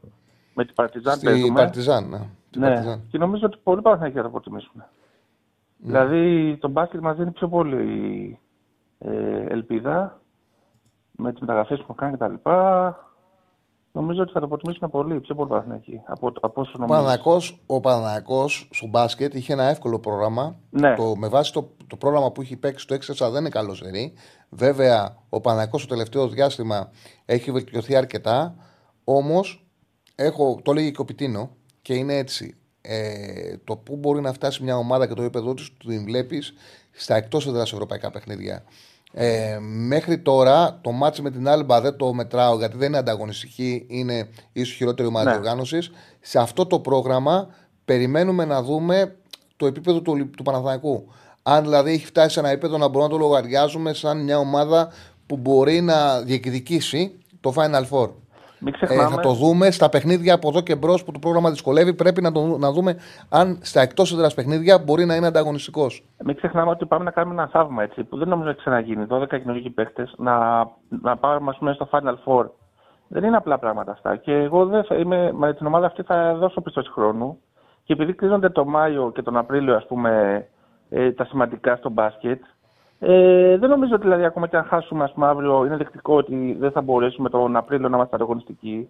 Και επειδή Όχι, όχι. Εγώ κατάλαβα, επειδή βλέπουμε ότι ο Παναθηναϊκός έχει βελτιωθεί, Ναι. εγώ λέω ότι το μέγεθος της βελτίωσης του και αν έχει φτάσει σε ένα σημείο αυτή τη στιγμή να είναι πραγματικά ανταγωνιστικό στη μάχη για το Final Four, θα το δούμε τώρα που το πρόγραμμα δυσκολεύει. Δηλαδή, ουσιαστικά είναι σαν. Ε, ρε παιδί μου, ένα τεστ, όχι μόνο το μάτς με την Παρτιζάν, μπορεί να χάσει, αλλά να το παλέψει. Ναι. Ε, έχει ένα κύκλο με πολύ δύσκολα παιχνίδια ο Παναθηναϊκός που θα δούμε πραγματικά που βρίσκεται. Ε, μην ξεχνάμε ότι υπάρχουν και play-in φέτος, που σημαίνει ότι και ο 12ο ε, θα παίξει για να παίξει μετά στα play-off. δηλαδή, ε, είναι, εντάξει, είμαι αισιόδοξο σε σχέση με τα δεδομένα που ξεκίνησε η χρονιά. Ότι είχαμε δηλαδή ένα-δυο παίκτες μόνο. Και ο Αταμάν πιστεύω ότι επειδή ακριβώς δεν έχει συστήματα πολλά κτλ. Και, τα λοιπά και βασίζεται πολύ στο ένστικτο των παιχτών, ήταν ο κατάλληλος για αυτή την περίοδο. Γιατί άμα ξεκινούσαμε, για να μην χάσει η φετινή χρονιά, γιατί άμα ξεκινούσαμε με ένα προπονητή τύπου ε, Σάρας που θέλει να τα κάνει όλα όπως θέλει, με συστήματα ε, και να, για να τα μάθουν όλα αυτά οι παίχτες, δεν υπάρχει περίπτωση να προλάβουμε μέσα της χρονιάς να δέσει η ομάδα. Ενώ ο Αταμάτο το στυλ του είναι ούτως ή άλλως ελεύθερο, οπότε νομίζω ότι ήταν κατάλληλο για αυτή την περίοδο που τον φέραμε.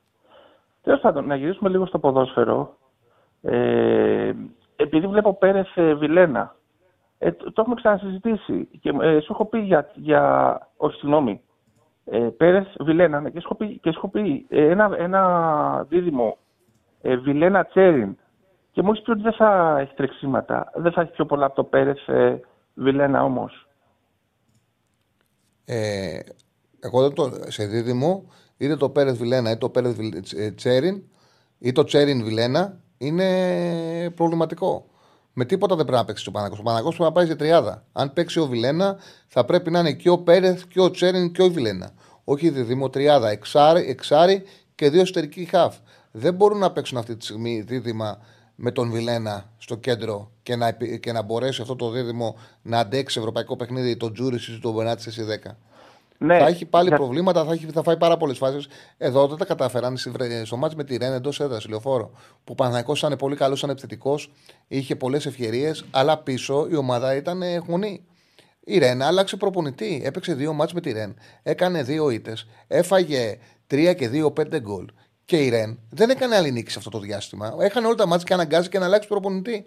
Ήταν άρρωστη, ήταν μια ομάδα άρρωστη, με προβληματική αμυντική λειτουργία και του βάλε 3 με 10 παίκτες. Γιατί του βάλε 3 με 10 παίκτες; Γιατί όλα δεν μπορεί να υπηρετήσει ο Παναναναϊκό πλάνο τόσο επιθετικό. Δεν μπορεί, πρέπει να μαζέψει, πρέπει να ναι, σφίξει, συμφωνώ, συμφωνώ. πρέπει να δέσει. Απλώς επειδή πρέπει ο Αρά οπωσδήποτε να παίξει πίσω, έλεγα μήπως το δίδυμο ε, Πέρες, ε, Βιλένα Τσέριν ήταν, ε, ήταν καλύτερο. Αλλά εσύ λες ότι πρέπει να παίξει και ο Πέρε με αυτούς.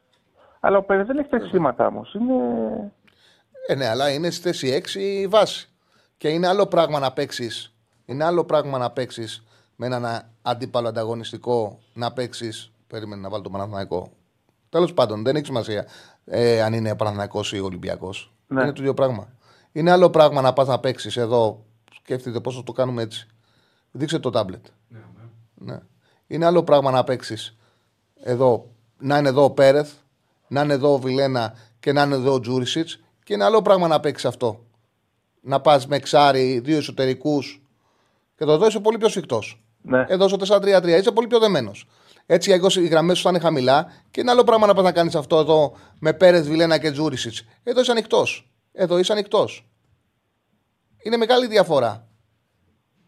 Άρα δηλαδή, πρέ... εδώ, είσαι, εδώ, εδώ είσαι ανοιχτός. Βέβαια, είναι πολύ Πρέπει να παίξουν και οι τρεις. Να πάει, να πάει εδώ, να, είναι εδώ ο Πέρεθ, να είναι εδώ ο Βιλένα και εδώ ο Τσέριν. Να είναι και χαμηλές γραμμές. Ουσιαστικά να είναι και αμυντικό χάφος σεντερφόρ σου. Να είναι εδώ σεντερφόρ σου αμυντικό χάφο ο Ιωαννίδης. Στο μαρκάρισμα να είναι ο πρώτος που θα μαρκάρει. Στο κέντρο να είναι ο Ιωαννίδης και να είσαι σφιχτός. Να μην δίνεις χώρους και γρήγορος με μαντσίνη Παλάσιος να είσαι γρήγορος στα άκρα. Να κλέβεις μπάλα και να χτυπάς κατευθείαν στην αντεπίθεση. Ναι. Έτσι πρέπει, να, έτσι πρέπει να λειτουργήσει. Όχι να παίζει 4-2-3-1 και να έχει δίδυμο εδώ με το Βιλένα αργό δεκάρι, να βάλει δεκάρι τον ε, Μπερνάρτη, τον Τζούρισι και να έχει όλη αυτή την απόσταση και να το χτυπάνε, να το χτυπάνε ουσιαστικά εδώ στο κέντρο. Γιατί αυτό συνέβη και με, και με τη Ρεν με 10 παίκτες.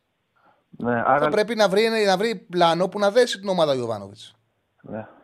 Άρα είναι πιο πολύ το σχηματισμό που λες, όχι στα πρόσωπα. Δεν κολλάει δηλαδή ότι να παίξει, ας πούμε, αντί για τον ε, Πέρεθ ο, ο Τζούρισιτς. Απλά επειδή ο Πέρεθ είναι εξάρι, τυχαίνει να είναι εξάρι, αν και δεν έχει πολλά τρεξίματα, πολλά παραπάνω από τον Τζούρισιτς, ας πούμε, θεωρώ ότι πρέπει να μπει κάποιος παίξει εκεί στο 6 που να ξέρει τη θέση για να κατάλαβε. Πρέπει να παίξει με, με, με 30 χαφ. Πρέπει να, να χρησιμοποιήσει σχήματα τα οποία είναι πιο δεμένα. Δεν το κάνει μέχρι τώρα ο, ο Γιωβάνοβιτς και το πλήρωσε. Ναι, απλά εγώ επειδή θεωρώ ότι ο Πέρες δεν έχει τρεξίματα, γι' αυτό το λέω. Αλλά εσύ θεωρείς ότι δεν έχει σημασία και μόνο που ξέρει τη θέση και πρέπει να παίζει αυτό το χώρο, ας πούμε. Με δύο εσωτερικούς χάφ είναι πιο εύκολο να τη βγάλεις. Ναι. Με δύο εσωτερικούς χάφ. Πρέπει, να, να, να, να, του ανοίξει το γήπεδο ενός αργού ποδοσφαιριστή, πρέπει να του μικρύνεις το γήπεδο. Γι' αυτό το λόγο και οι προπονητές πρέπει να βοηθάνε τους παίκτες με τις τακτικές. Άλλο πράγμα τώρα στην Ελλάδα στο Super League. Όταν δεν μπορεί ο Αστέρας Τρίπολης να σου βγάλει επιθέσεις, θα παίξει κάτω, θα παίξει σε χαμηλά μέτρα. Όταν όμως ε, παίζεις με ομάδες γρήγορες, θα πρέπει στον αργό ποδοσφαιριστή να του μικρύνεις στο γήπεδο. Ναι. Να το κάνεις πιο μικρό. Ε, αυτό θέλει βοήθεια από τον ε, Γιωβάνοβιτς. Που δεν την έχει δώσει καθόλου φέτος στην Ευρώπη τακτικά ο Γιωβάνοβιτς αυτή τη βοήθεια. Καθόλου γι' αυτό η ομάδα δέχεται εύκολα γκολ. Εντάξει, εγώ από τακτικές δεν είμαι γνωστής, οπότε γι' αυτό ακούω εσένα για να μαθαίνω. Να είσαι καλά, να είσαι καλά. Ε, εντάξει, είχα αυτή την απορία. Ε, για τον, ε, κάτι τελευταίο πριν κλείσω για τον Πρινιόλη. Πιστεύω ότι ίσως έχει χαλάσει το μυαλό του λίγο ότι το θέμα με το συμβόλαιό του. Αν ε, τον είχαμε ανανεώσει, ίσως δεν έκανε αυτά τα λάθη. Νομίζω ότι ήταν καθαρά συγκυριακά. Δεν νομίζω ότι παίζει κανένα ρόλο. Πιστεύω ότι, ήταν, ότι είναι καθαρά συγκυριακό. Πάντως συμφωνώ και με έναν ακροατή χθες που σου είπε, αφού είπες όλα αυτά σωστά εσύ, ότι θα γινόταν το λάθος έτσι όπως παίζουμε με τον build-up κτλ. Mm-hmm. Σου είπε όμω ότι για να γίνει το λάθος εν τέλει, έχεις δίκιο σε όλα αυτά, έπρεπε να υπάρξει και μια χαλάρωση από τον Μπενιόλ στην συγκεκριμένη φάση. Και έχω την Ε, σίγουρα. εντύπωση- Δεν, δεν λέει κανένας ότι δεν είχε ευθύνη. Ασφαλώς έχει ευθύνη. Έχω την εντύπωση ότι γενικά οι δημοσιογράφοι Παναθηναϊκού, που πραγματικά τους έχω στο στόχαστρο γιατί είναι καταστροφικοί σε πολλά πράγματα, του κάνουν ερωτήσεις συνεχώς τα τελευταίο καιρό. Βλέπω, θα παίξει Εθνική Ιταλία, στο ρώτησε ένας και το κοιτούσε καλά-καλά ο Μπινιό. Και λέει, πώς να παίξω τη Εθνική Ιταλία, λέει. Δηλαδή, ρωτά έναν Ιταλό τερματοφύλακα παίζει εκτός της Ιταλίας, αν υπάρχει περίπτωση να, να τον πάρουν στην ε, Ιταλία, στην Εθνική. Και λέει ο άνθρωπος με το δίκτυο του ότι, κοιτάξτε, δεν υπάρχει περίπτωση να παίξει ποτέ Εθνική Ιταλία, όσο παίζω εκτός Ιταλίας. Δηλαδή, ε, το φους- δηλαδή υπάρχει ένα. Κάνουν σαν τσιλίντε το παιχτών, ας πούμε. Τους σκόνουν τα μυαλά λίγο. Ε, Δυστυχώς έχουν αυτόν τον ρόλο από την ΠΑΕ αυτοί οι δημοσιογράφοι. Τέλος πάντων. Σε ευχαριστώ. Σε ευχαριστώ πολύ. Ευχαριστώ πολύ, Τσάρλι. Να είσαι καλά. Να είσαι καλά. Βάζεις ε, τα ματς ξεχωριστά. Καλά κάνεις. Ε, Πόσο πήγε το Φράιμπουργκ ε, Ολυμπιακός. Το Ολυμπιακό. Το ερώτημα ήταν ποιο θα είναι το αποτέλεσμα στο Φράιμπουργκ Ολυμπιακός. Ψήφισαν 324 άτομα. Νίκη Φράιμπουργκ ψήφισε το 45%. Ισοπαλία το 29% και νίκη Ολυμπιακού το 25%. Τώρα τρέχει αντίστοιχο poll για το Άιντραχτ Φρανκφούρτης ΠΑΟΚ. Ωραία. Και έχω και γραμμή. Ωραία. Ε, για τον φίλο που λέει ότι θέλει να παίξει αριστερά ο Αϊτόρ και δεξιά ο Παλάσιος. Ναι, νο- εγώ νομίζω ότι πρέπει να παίξουν δύο εκ των στα άκρα Παλάσιος Μαντσίνη Αϊτόρ. Δύο από αυτούς τους τρεις πρέπει να παίξουν στα άκρα. Δηλαδή και δεν πρέπει, πρέπει να σταματήσει μια και καλή αυτό με τον Μπερνάνδη αριστερά. Πρέπει να σταματήσει μια και καλή. Να παίξουν δύο από αυτούς στα άκρα. Από εκεί και πέρα ένας ένας εκ το- Δηλαδή, για μένα οι κανόνες πρέπει να είναι εξής.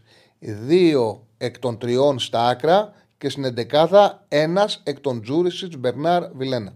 Αυτοί πρέπει να είναι οι κανόνες για τον Παναθηναϊκό, τουλάχιστον στα παιχνίδια, τα ντέρμπι στην Ελλάδα και στα ευρωπαϊκά. Δεν γίνεται σε ντέρμπι και ευρωπαϊκά παιχνίδια να παίζει παραπάνω από ένας στο γήπεδο, να βρίσκεται παραπάνω από ένας στο γήπεδο εκ των Μπερνάρ Τζούρισιτς ε, ε, Βιλένα και δεν επιτρέπεται στα άκρα να παίζει πλέον αργός ποδοσφαιριστής. Πρέπει να σταματήσει αυτή η ιστορία και με τον Βέρμπιτς, πρέπει να σταματήσει αυτή η ιστορία και με τον ε, Μπερνάρ στα αριστερά. Αν θέλει να βγάλει τον ε, δημιουργό στα αριστερά, ο μόνος που μπορεί να το κάνει αυτό είναι ο Αϊτόρ, που συνδυάζει, ο, αν βρεθεί σε καλή κατάσταση, μπορεί και να απειλήσει, να φτιάξει και νούμερα, να σκοράρει. Και ο, καταλαβαίνω τον Γιωβάνοβιτς να, προσπαθεί, να προσπαθήσει να επαναφέρει τον Αϊτόρ σε καλή κατάσταση, να τον δει πώς είναι μέχρι τον Ιανουάριο. Αυτό μπορώ να το καταλάβω. Πάμε στον κόσμο. Χαίρετε. Καλησπέρα. Καλησπέρα, φίλε. Γεια σου Τσάρλι, ο Δημήτρης είμαι ο Ηρακλειδέας από την Καβάλα. Έλα, Δημήτρη, τι κάνεις; Καλά, καλά, στη δουλειά είμαι οδικά. Χρόνια πολλά στην ομάδα σου.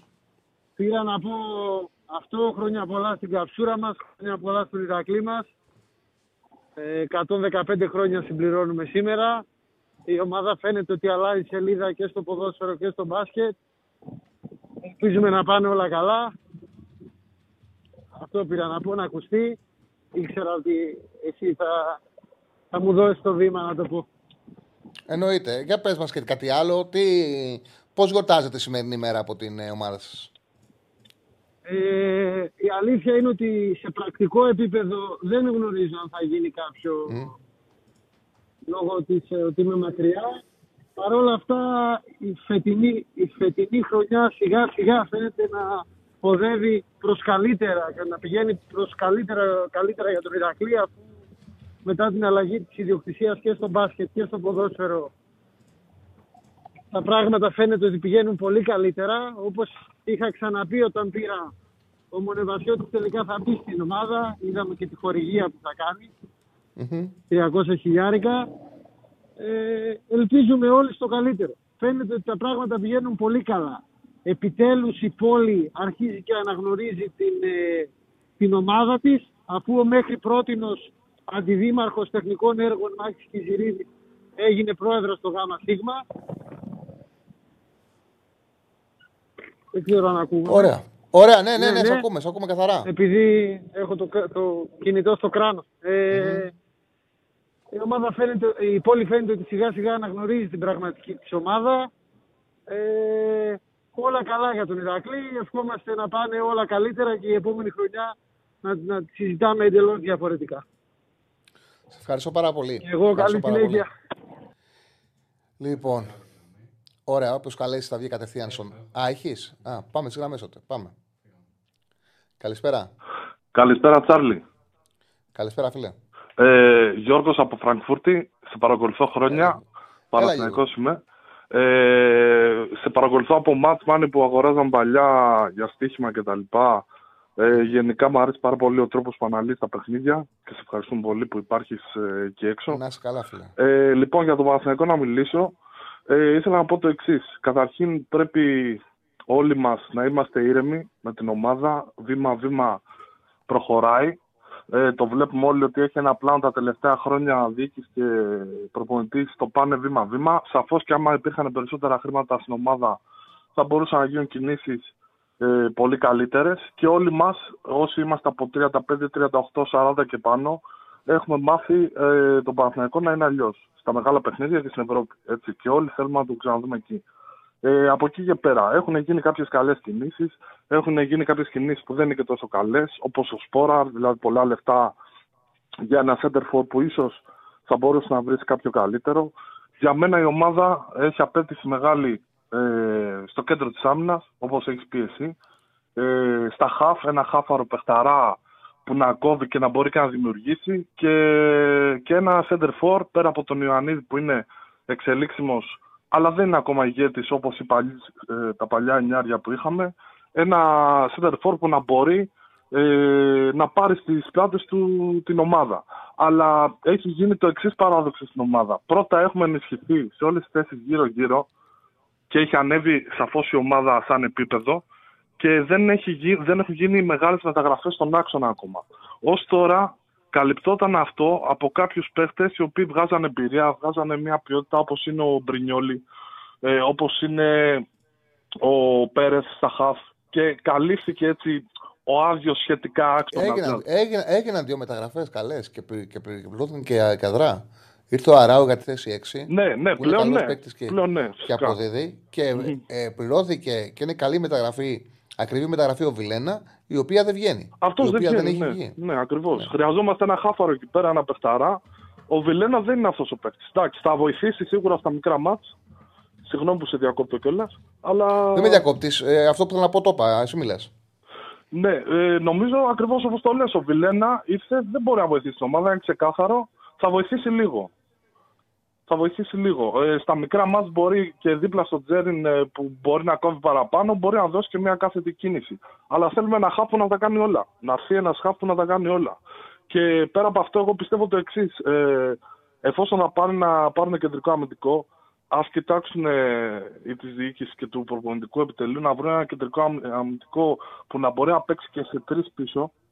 Γιατί εγώ θεωρώ ότι με τα back που έχει τώρα τους παιχταράδες αριστερά-δεξιά ο Παναθηναϊκός μπορείς στα δύσκολα μάτς, άμα πάρουν ένα πολύ καλό center back που να ξέρει μπάλα και να παίξει και λίμπερο, ε, ρόλος που ίσως να ταιριάξει στο Μάγνουσον ή αριστεράς στους τρεις ή σε λίμπερο, δεν ξέρω, πρέπει να δοκιμαστεί. Με Βαγιανίδη δεξιά, αριστερά, Χουάνκαρ ή Μλαντένοβιτς ε, και κάποια χαφ που να είναι αξιοπρεπή, μπορεί να παίξει 5-4-1 άνετα αυτή η ομάδα και να παίζει στην κόντρα μετάβαση πολύ ωραία. Κοίταξε να δεις. Ε, πήγαινε λίγο στο τάμπλετ. Ε, έλα λίγο στο τάμπλετ. Ναι. Ο Βιλένα, ο Βιλένα θα μπορούσε να βοηθήσει τον Παναθηναϊκό αν ο, αν ο Παναθηναϊκός έπαιζε. Αν πήγαινε ο Γιωβάνοβιτς και έπαιζε. Αράο, Τσέριν, Βιλένα και είχε αυτήν εδώ τη τριάδα στα δυσκολα και μπορούσε να το προστατεύσει. Εδώ είχε Μαντσίνη. Που κάτσε να βάλω το Μαντσίνη εδώ. περίμενε. Ή τον- είχε εδώ Μαντσίνη Παλάσιος δύο γρήγορους και να παίζει στα δύσκολα να παίρνει χρόνο ο Βιλένα εδώ. Εδώ με τριάδα, 4-3-3 να προστατεύεται. Δηλαδή, όταν χάνει την Σίγουρα, μπάλα, σίγουρα. να υπάρχει ο Αράο εδώ να το προστατεύει. Εδώ να μην υπάρχει μεγάλη απόσταση. Να είναι μπροστά του ο Ναι, το Μαντσίνη, εξήγησες να είναι και μπροστά του, προηγουμένως, δεν να είναι είναι μπροστά του πολύ- ένα γρήγορο, να, ναι, ναι. να είναι μπροστά του ο Τσέριν. Στα εύκολα μάτς, στα εύκολα μάτς, βγάλε τον Τσέριν, βάλε τον τζουρισιτ και εδώ παίξε. Παίξε τέσσερα δόσα εύκολα μάτς. Άνοιξε και το, ε. αν παίζεις με τον, ε, πώς το λέμε, με τον Ασέρα Τρίπολης, αν παίζεις με τη Λαμία, παίξει ο Αρά με τον Βιλένα. Δεν πειράζει. Θα έχει την μπάλα εδώ, θα έχει την μπάλα εύκολα ο Βιλένα. ε, Αυτό δεν έβαλα μπάλα, έβαλα ρόμβο. Περίμενε. Θα έχει την, μπα- φέρ την μπάλα, ναι. Θα έχει την μπάλα εδώ εύκολα ο Βιλένα. Θα έχει την μπάλα. Οι αντίπαλοι θα παίζουν άμυνα. Δεν έχει κανένα πρόβλημα. Α παίξει, ας ανοίξουν τα μέτρα. Ποιος Ναι, θα σου ναι. αξιοποιεί με, το, με τον Ασέρα Τρίπολη του Ανατολικό, ποιος αξιοποιήσει εδώ τους χώρους; Δεν είναι εύκολο να σε χτυπήσουν σε εύκολα μάτς. Σε εύκολα μάτς, βάλτονε. Εδώ σε εύκολα μάτς ο Βιλένα δεν παίζει καθόλου. Καθόλου. Και έχει φάει ο Βιλένα τα ντέρμπι με, Ναι, λάθος με αυτό. σχήματα Ναι. πολύ επιθετικά, με αποστάσεις και τον έχει εκθέσει. Δηλαδή, εγώ νομίζω ότι ο Βιλένα για πέταμα δεν είναι. Χρήσιμος, χρήσιμος είναι. Δεν τον χρήσιμος, έχει αξιο- Αλλά επειδή δεν είναι ξέρει για το, μπάλα. για το μεγάλο Παναθηναϊκό που φανταζόμαστε όλοι να Δεν παίξει είναι- Ευρώπη. ε, Δεν είναι Ναι, ρε αυτό. παιδί μου, αλλά τώρα έχεις αυτόν. Ναι. Ε, Ναι, δεν αυτή είναι τη όπως στιγμή. τον έχει, αξιο- δεν τον έχει αξιοποιήσει σωστά. Δεν είναι να του ανοίγει στα μέτρα.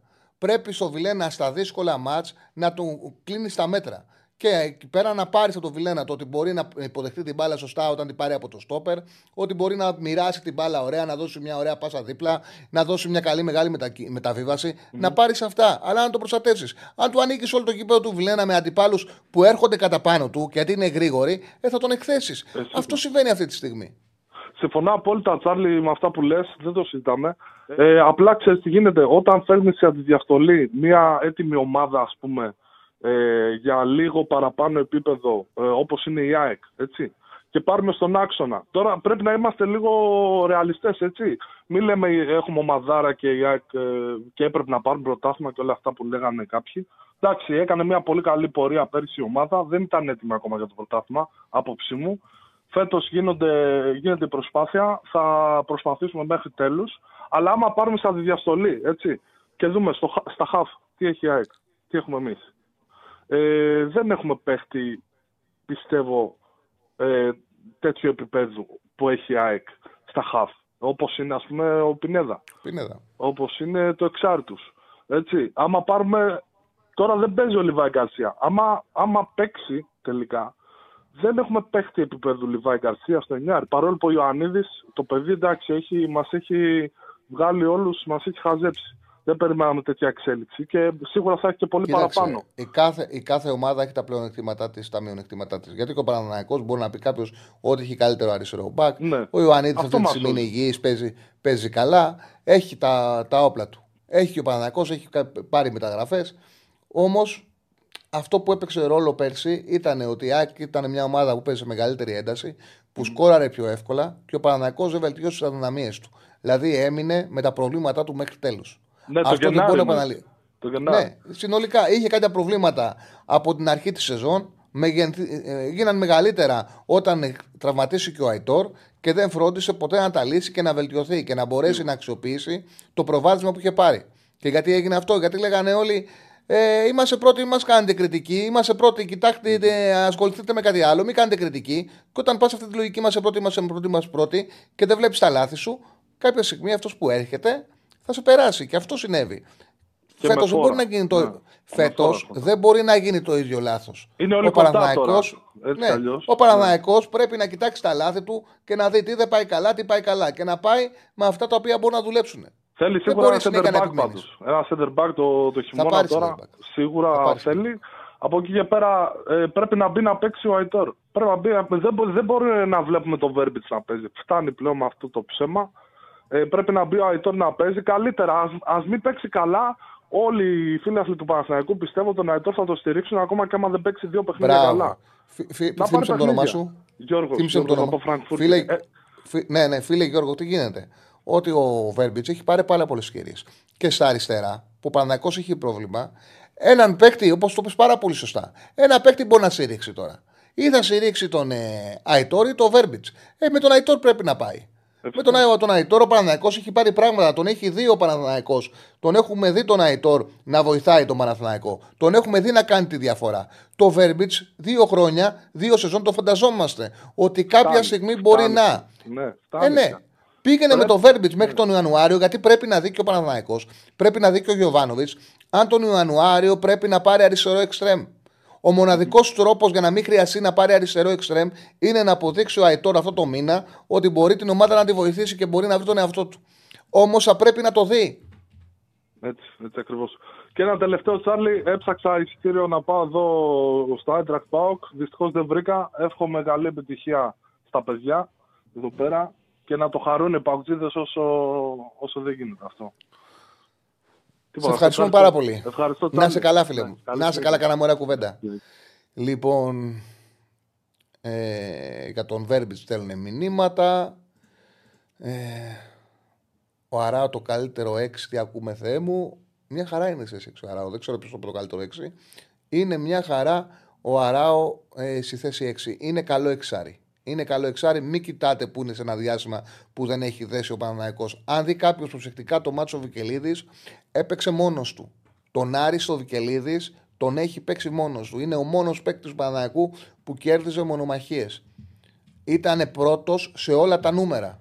Σε όλα τα νούμερα. Ήτανε, και ήταν μέσα σε όλο το παιχνίδι. Δεν έβλεπες κάτι άλλο. Έβλεπες τον Αράο να παίζει με τους παίκτες του Άρη. Ήταν πάρα πολύ καλός. Ε... Συγγνώμη. Ήταν πάρα πολύ καλός τον Άρη. Είναι καλό εξάριο Αράο. Δεν, αυτή τη στιγμή δεν έχει βοηθήσει η ομάδα, η ομάδα να φανεί πόσο καλό εξάρι είναι ο Αράο. Ε, δείτε τα μάτια λίγο πιο προσεκτικά. Μην κοιτάτε μόνο το αποτέλεσμα. Ήταν τόσο φανερό ο Αράου, ήταν πολύ καλός ο Βικελίδης. Έχουμε πολλές γραμμές μου, ο Στέφανος. Μην μη, μη μονολογώ. Πάμε στις γραμμές. Έλα, καλησπέρα. Έλα, Τσάρλι. Καλησπέρα, φίλε. Ε, Χρήστος από Αθήνα, Ολυμπιακός. Γεια σου, Χρήστο. Λοιπόν, αρχικά θέλω να πω μια κουβέντα για τον ε, φίλο πριν που κάτι είπε για τον Λιβάη και τον Ιωαννίδη. Αρχικά δεν θεωρώ ότι ο Ιωαννίδης είναι ιδιαίτερα κατώτερος του Λιβάη. Βασικά θεωρώ ότι ίσα είναι προφανώς πιο, πιο φορμαρισμένος αυτή τη στιγμή. Ο Λιβάη έχει τραυματισμούς. Αλλά δεν χρειάζεται να εξυψώνουμε για τόσο πολύ τον Λιβάη. Δηλαδή, σαν φόρ ενώ ανοίγει πολλούς χώρους. Θε συγγνώμη μου. Θε συγγνώμη μου. Είναι δύο τελείως διαφορετικοί επιθετικοί. Κάνει άλλη δουλειά. Ο ένας ο Λιβάη πάει κάθετα. Παίζει με τρομερή ένταση, με το, τρομερή ταχύτητα. Παίζει σε ταχύτητες που δεν παίζεται το ποδόσφαιρο στην Ελλάδα. Ο Ιωαννίδης κάνει πάρα πολλά άλλα πράγματα. Δηλαδή, ο ένας πάει έτσι και ο άλλος πάει, πάει έτσι. Ο Ιωαννίδης γυρνάει προς τα πίσω, κρατάει την μπάλα, τη δίνει δεξιά. Παίζουν είναι δύο τελείως διαφορετικού τύπου επιθετικοί. Και οι δύο ε, ταιριάζουν πολύ με το ποδόσφαιρο που παίζει η ομάδα τους. Ο, ο, ο Ιωαννίδης παίζει σε μια ομάδα που θέλει δημιουργία και, ο, ο, και το δίνει, τη δίνει τη δημιουργία ο Ιωαννίδης. Ο, ο, ο Λιβάη παίζει σε μια ομάδα που θέλει ένταση και ταχύτητα και τα δίνει αυτά τα στοιχεία ο Λιβάη. Ο περσινός Λιβάη ήταν σπουδαίος, έβαλε 18 τέρματα, έβαλε και γκολ. Ήταν σπουδαίος ο περσινός Λιβάη.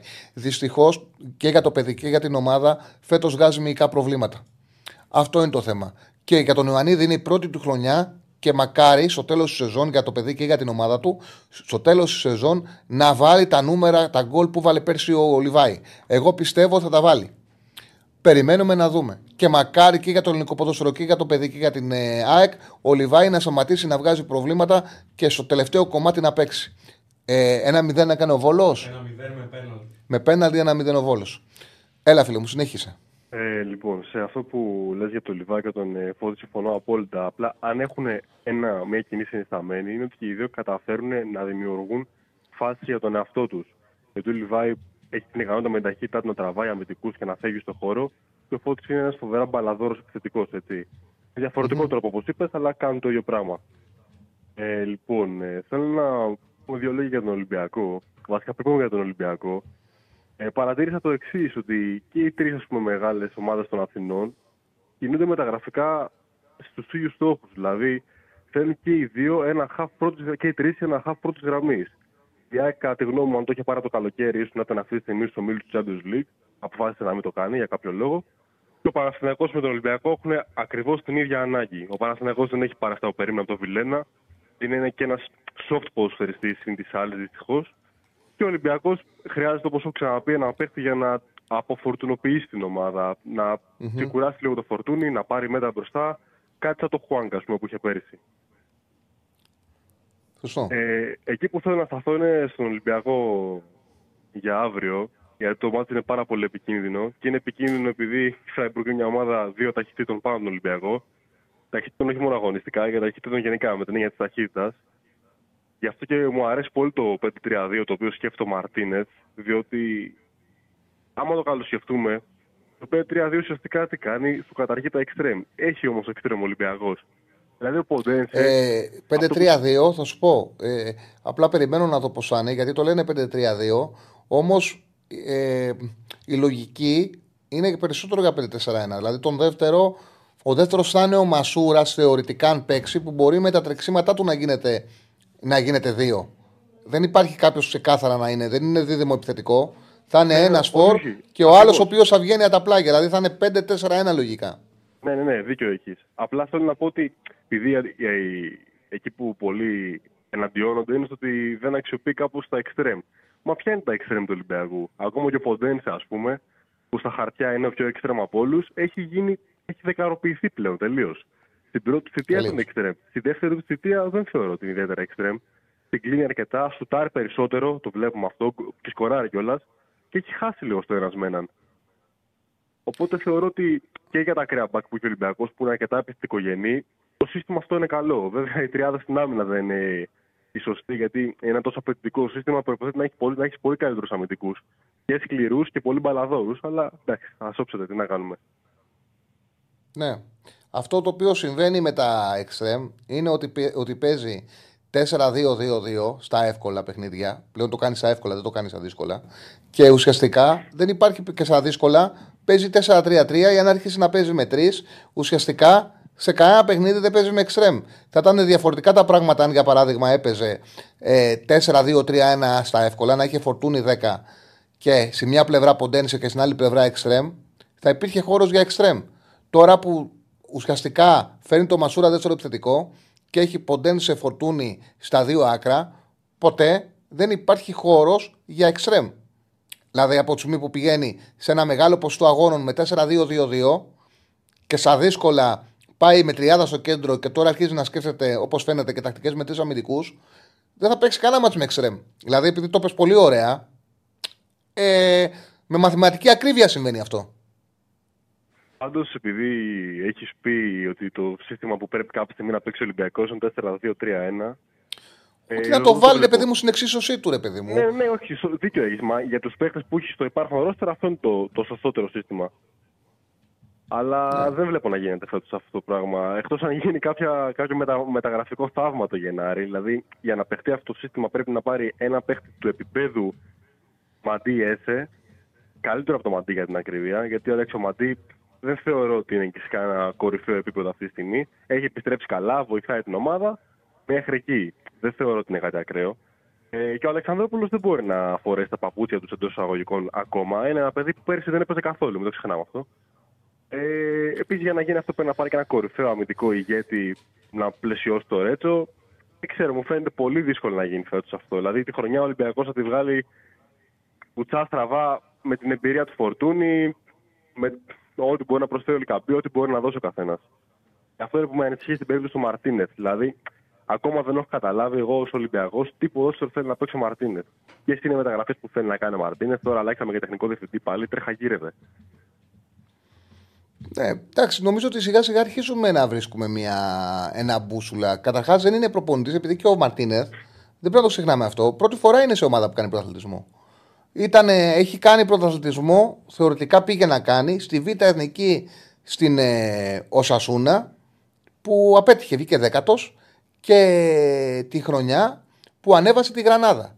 Δεν έχει κάνει πρωταθλητισμό, ε, ε, δηλαδή τώρα δοκιμάζει τον εαυτό του στο να κάνει πραγματικό πρωταθλητισμό και φαίνεται ότι επιλέγει, έχει επιλέξει ένα επιθετικό σχήμα με δύο φορ, αλλά πώς με δύο φορ, με extreme δεύτερο φορ και δύο δεκάρια δεξιά-αριστερά, για δύο δημιουργούς δεξιά και αριστερά για το εύκολα μάτς. Και επειδή κατάλαβε ότι αυτό δεν βγαίνει στα δύσκολα, έχει σκληρύνει την ομάδα του με 4-3-3 και τώρα βλέπουμε ότι σκέφτεται και τριάδα στην άμυνα στα πιο δύσκολα παιχνίδια. Δηλαδή ε, το πηγαίνει έτσι. Λογικό μου φαίνεται. Απλά έχω κάποιες αντιρρήσεις με το αρχικό του πλάνο. Εγώ έχω κάποιες αντιρρήσεις με αυτό. Εγώ έχω αντιρρήσεις μεταγραφικά, δηλαδή δεν ξέρω πού κινήθηκε μεταγραφικά, τι σκεφτόταν ακριβώς όταν είδε την ομάδα του. Εντάξει, ok. Okay. Καταλαβαίνω ότι δεν έκανε προετοιμασία με την ομάδα που έχει τώρα. Οι μεταγραφές ήταν όλε τον Αύγουστο, καλώς ή κακώς. Αλλά πού κινήθηκε μεταγραφικά, δηλαδή θεωρητικά θα πρέπει να έχει εξτρέμ τα οποία θα μπορούν να του δώσουν πλάτος. Το έχει ζητήσει και ο ίδιος. Ποια είναι αυτά τα εξτρέμ που πήρε; Ο Σολμπάκεν σε καμία των περιπτώσεων δεν είναι. Ή βασικά είναι λίγο περισσότερο από τους υπόλοιπους. Ο Ποντένσε πλέον δεν είναι. Ο Φορτούνης στα άκρα εννοείται πως δεν μπορεί να το κάνει αυτό. Γυρνάει πιο πίσω να πάρει μπάλα, άρα καταργεί Εντάξει. τη θέση του εξτρέμ. Απλά δεν μπορεί να τα ξέρεις όλα πριν τους ζεις. Δηλαδή δεν μπορεί να ξέρει να είσαι σίγουρος αν ένας παίκτης ο οποίος υπό τον Κλίντεκ πήγε πολύ καλά, πήρε μεταγραφή στη Ρώμα, αν μπορεί να σου παίξει το ποδόσφαιρο το οποίο φαντάζεσαι. Ή, ή δεν μπορεί να είσαι απόλυτος ότι ο Ποντένσε, ε, αν δεν τον δεις ότι έχει αλλάξει τόσο πολύ, πρέπει να έρθει να τον δεις. Δηλαδή και εγώ για τον Ποντένσε το είδα στην πράξη το πόσο έχει αλλάξει. Δηλαδή ο Ποντένσε έχει, ε, για να τα λέμε όλα, έχει βάλει πάρα πολύ, έχει βελτιώσει πολύ τα τελειώματά του, έχει βάλει πολύ ουσία στην τελική του εκτέλεση, σκοράρει περισσότερο, έχει μεγαλύτερα νούμερα στις κυπάσες, δηλαδή στις πάσες που μπορούν να γίνουν ευκαιρίες. Έχει χάσει παιχνίδι στο χώρο και ένα με έναν. Δηλαδή εκεί τα νούμερά του σε σχέση με την πρώτη θητεία του είναι πολύ πιο κάτω. Είναι ένας παίκτης που σε πολλά στοιχεία είναι διαφορετικός. Και άμα το σκεφτούμε, είναι λογικό γιατί μεγάλωσε. Ε, όταν είσαι νεαρός, έχεις περισσότερο έκρηξη και απέκτησε και εμπειρία στα τελειώματά του. Δούλεψε τα τελειώματά του περισσότερο. Είναι ένας διαφορετικός ποδοσφαιριστής ε, ο Ποντένσε. Οπότε κάποια πράγματα σου, ε, σου έρχονται. Εγώ τον προπονητή το κρίνω καλύτερα πώς ε, αρχίζει να λειτουργήσει μεταγραφές αυτό που λες όταν τη μαθαίνει την ομάδα. Δηλαδή τώρα θα το κρίνουμε καλύτερα το πώς λειτουργεί η μεταγραφική περίοδο που την ομάδα πλέον τη ξέρει και ξέρει και τι θέλει. Καταλαβέ, έτσι νομίζω εγώ. Ήταν καινούργια ομάδα σε μια καινούργια χώρα, νέες, ε, νέα δεδομένα. Οπότε τώρα θα τον αξιολογήσουμε θεωρώ καλύτερα εγώ τον Μαρτίνεθ. Ναι. Έπεσε. Και κάτι τελευταίο που θέλω να ρωτήσω για να μιλήσει ο επόμενος. Θεωρείτε πάλι ότι οι ελληνικές ομάδες τις δουλεύουν καθόλου τις τιμένες φάσεις, δηλαδή στο αμυντικό επίπεδο. Είναι ακραίο αυτό που συμβαίνει κάθε φορά. Κάτι τουλάχιστον εμείς στον Ολυμπιακό βαράμε πιέλα. Δηλαδή, ότι οποτεδήποτε ο αντίπαλος κάνει πλάγιο, κόρνερ, φάουλ κοντά στην περιοχή, θεωρούμε αυτομάτως ότι ή θα σκάσει μπάλα μπροστά στο πασχαλάκι ε, ή από θα, θα πει γκολ. Δεν θυμάσαι, είχε πολύ πλάκα. Ήταν αστείο. Δεν έφταιγε ο Θαναϊλάκης, ίσα ίσα που αυτό έχει πληροφορηθεί. Λέει και πλάκα πώς ήταν. Παίζει πέρσι στην ε, τελευταίο μάτσο Κορμπεράν ε, ε, Ολυμπιακός ε, Φράιμπουργκ. Σου Καρεσκάκης. Βαράει φάουλη Φράιμπουργκ. Και, και λέει ο Θαναϊλάκης. Έχει δουλέψει πάρα πολύ στι σημαίνε φάσεις στην άμυνα την τελευταία εβδομάδα Κορμπεράν. Το λέγε το ρεπορτάζ. Γίνεται φάουλ, τρώνε γκολ κατευθείαν. ε, όπου δεν. Ναι, ναι, ναι, εντάξει, καμιά φορά που μπορεί να δουλέψει να πω και να μην σου βγει κιόλας. Δεν είναι. Έχεις Καταλαβαίνω μπορεί να μην σου βγει, αλλά βλέπουν ω σπουδή παίζουν κάτι ενδιάμεσο με man to man και ζώνη, το οποίο δεν, δεν δουλεύει πουθενά ο Ολυμπιακός, όποτε μπαίνει στημένη φάση. Αυτός είναι ο λόγος δηλαδή, που έχασα από τη Φράιμπουργκ. Από ένα ματς που πρέπει να έχει πάρει τουλάχιστον το χ. Γιατί η Φράιμπουργκ φώναζε, βάλε μου γκολ. Φώναζε. Ναι, ναι, ναι. ναι. Κατάφερε από Φέτος, δύο στημένη φάση να φάει δύο γκολ. Φέτος το Ολυμπιακός Φράιμπουργκ και το Παναθηναϊκός Ρεν ήταν ίδια παιχνίδια ίδια παιχνίδια. Και στο τέλος ο κόσμος χειροκρόταγε γιατί είδε δύο ομάδες να χάνουν ευκαιρίες, αλλά ήταν τόσο soft οι ομάδες μας και, τόσο, και ήταν η επιτυχία που καταφέραν να χάσουν, που πλήρωσαν ουσιαστικά το, το πόσο soft και αδούλευτε αμυντικά ήταν. Ε, δηλαδή ήταν ερασιτεχνικέ εμφανίσεις. Ε, δεν επιτρεπόταν να χάσουν αυτά τα δύο παιχνίδια και ο Ολυμπιακός και ο Παναδάκο. Κάναμε πολύ ωραία κουβέντα, φίλε. Ευχαριστώ πάρα Ευχαριστώ πολύ. πάρα πολύ και εγώ. Να είσαι καλά. Καλή συνέχεια. Να σε καλά, να σε καλά. Αυτό που συζητάγαμε με το φίλο και ήταν πολύ ωραίο. Δείξε λίγο έτσι το, το τάμπλετ. Τι εννοώ, ρε παιδί μου, ότι με τη τακτική του ουσιαστικά με τη τακτική του Μαρτίνεθ, το είπε πολύ ωραία ο φίλος. Εξαφανίζονται τα εξτρέμ και έτσι εξαφανίζονται. Αν πάει να παίξει 4-2-3 Ολυμπιακός, ένα κλασικό 4-2-3-1 με, με, την, ε, με τους παίκτες που έχει, δηλαδή να παίξει ο Φορτούνης στη θέση του θέση 10. Εδώ υπάρχουν δύο χώροι, θα παίξει ο Ποντέν σε δεξιά και μένει και ο Μασούρα αριστερά. Εν τω μεταξύ, τι γίνεται; Τι συμβαίνει τώρα ποδοσφαιρικά καθαρά; Ε, όταν παίζεις αυτό, όταν παίζεις αυτό, παίζεις Γιόβετιτς, έχω βάλει Γιόβετιτς Μασούρα, ok. Okay.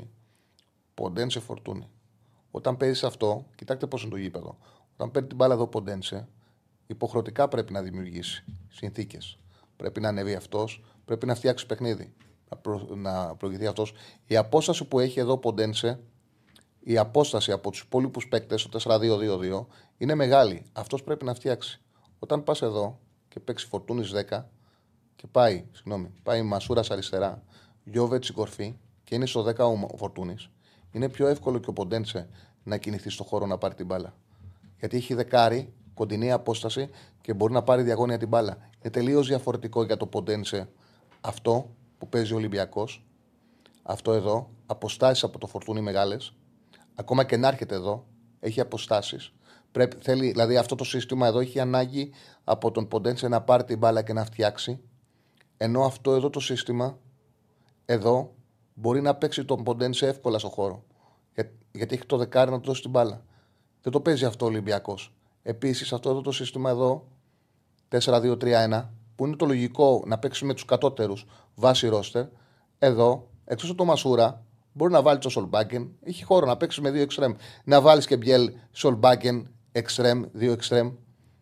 Να τους δοκιμάσεις και τους άλλους παίκτες. Όταν όμως παίζεις μόνιμα αυτό εδώ, εδώ ουσιαστικά κάνεις τον Ποντέν σε καθαρό δημιουργό, γιατί όταν παίρνει την μπάλα πρέπει να φτιάξει καταστάσεις, να συνεργαστεί με τον Μασούρα, να συνεργαστεί με τον Ροντινέη.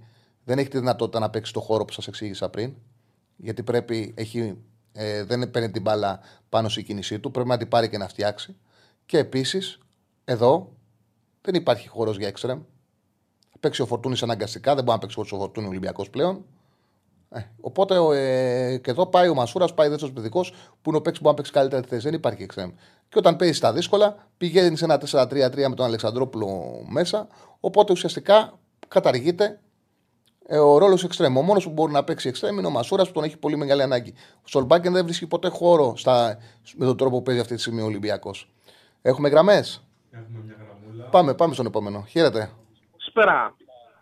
Καλησπέρα, φίλε μου. Ένα Τσάρλι ψυχαναλυτή των απογευμάτων μας. Έλα. Τι κάνεις; Καλά, μια χαρά, μια χαρά το όνομα σου. Χαίρομαι, χαίρομαι. Έχω ξαναμιλήσει. Μας κάνει δεύτερη φορά. Είμαι ο Αλέξανδρος. Γεια σου, Αλέξανδρε. Ε, λοιπόν, με παρότρινε ένα φιλαράκι. Εγώ, να σου πω την αλήθεια, πριν λίγο ξεκίνησα. Γιατί Μμμ. είμαι και έτσι και λίγο αδιάθετο, λίγο άρρωστος. Και μου είπε ότι, ότι έχει εκπομπή Τσάρλι ε, και ότι μιλάτε για. για και ότι ε, λέγατε και για τον Λιβάη, σωστά; Ναι, ναι. Ωραία. Λοιπόν, άκου να δεις. Καταρχήν, ε, πριν ξεκινήσω αυτό, να πω γεια σε όλο τον κόσμο. Έτσι. Ε, γεια σε όλο τον κόσμο. Καλή επιτυχία στις ομάδες της ελληνικής αύριο. Σε όλες τις ελληνικές, έτσι. Λοιπόν, ε, με την πιο δύσκολη αποστολή αυτή της ΑΕΚ. Δυστυχώς με την Brighton. Και χαιρετίσματα στον Γιώργο και στον Νίκο από Κεφαλονιά. Ολυμπιακοί και οι δύο. Τα είναι καλά. Λοιπόν, Τσάρλι, άκου. Ποια είναι η γνώμη μου για τον Γκαρσία; Ένα Μιλάει. παιδί το οποίο ε, στα φιλικά έβγαζε στη- στην αρχή της, της σεζόν έβγαζε μάτια. Δεν ξέρω τι έγινε, δεν ξέρω τι, τι μεσολάβησε, ποιος παράγοντας μεσολάβησε, άκουσε τα εκατομμύρια που θα έχει πουληθεί. Και μικρά ενδεχομένως προβλήματα να είναι έχει ο και άνθρωπος. ψυχολογικό, ενδεχομένως να είναι... Συγγνώμη. Παιδιά, ο παίκτης μικρά προβλήματα έχει. Δεν είναι ότι παίζει και παίζει άσχημα. Δεν παίζει. Έχει μικρά προβλήματα συνέχεια. Τώρα έβαλε το πρώτο του γκολ, ξανά πάθε μυϊκό. Το πιο πιθανό είναι ότι μπαίνει νωρίτερα από ό,τι πρέπει ή παίρνει μεγαλύτερο βάρος όταν επιστρέφει. Και δεν το, πήγε, δεν το πήγε η ΑΕΚ αργά, αργά, αργά. Δεν τον βλέπουμε το Λιβάη Γκαρσία δηλαδή να είναι παίζει λάθος και να. του, του, του ιατρικού πετελείου.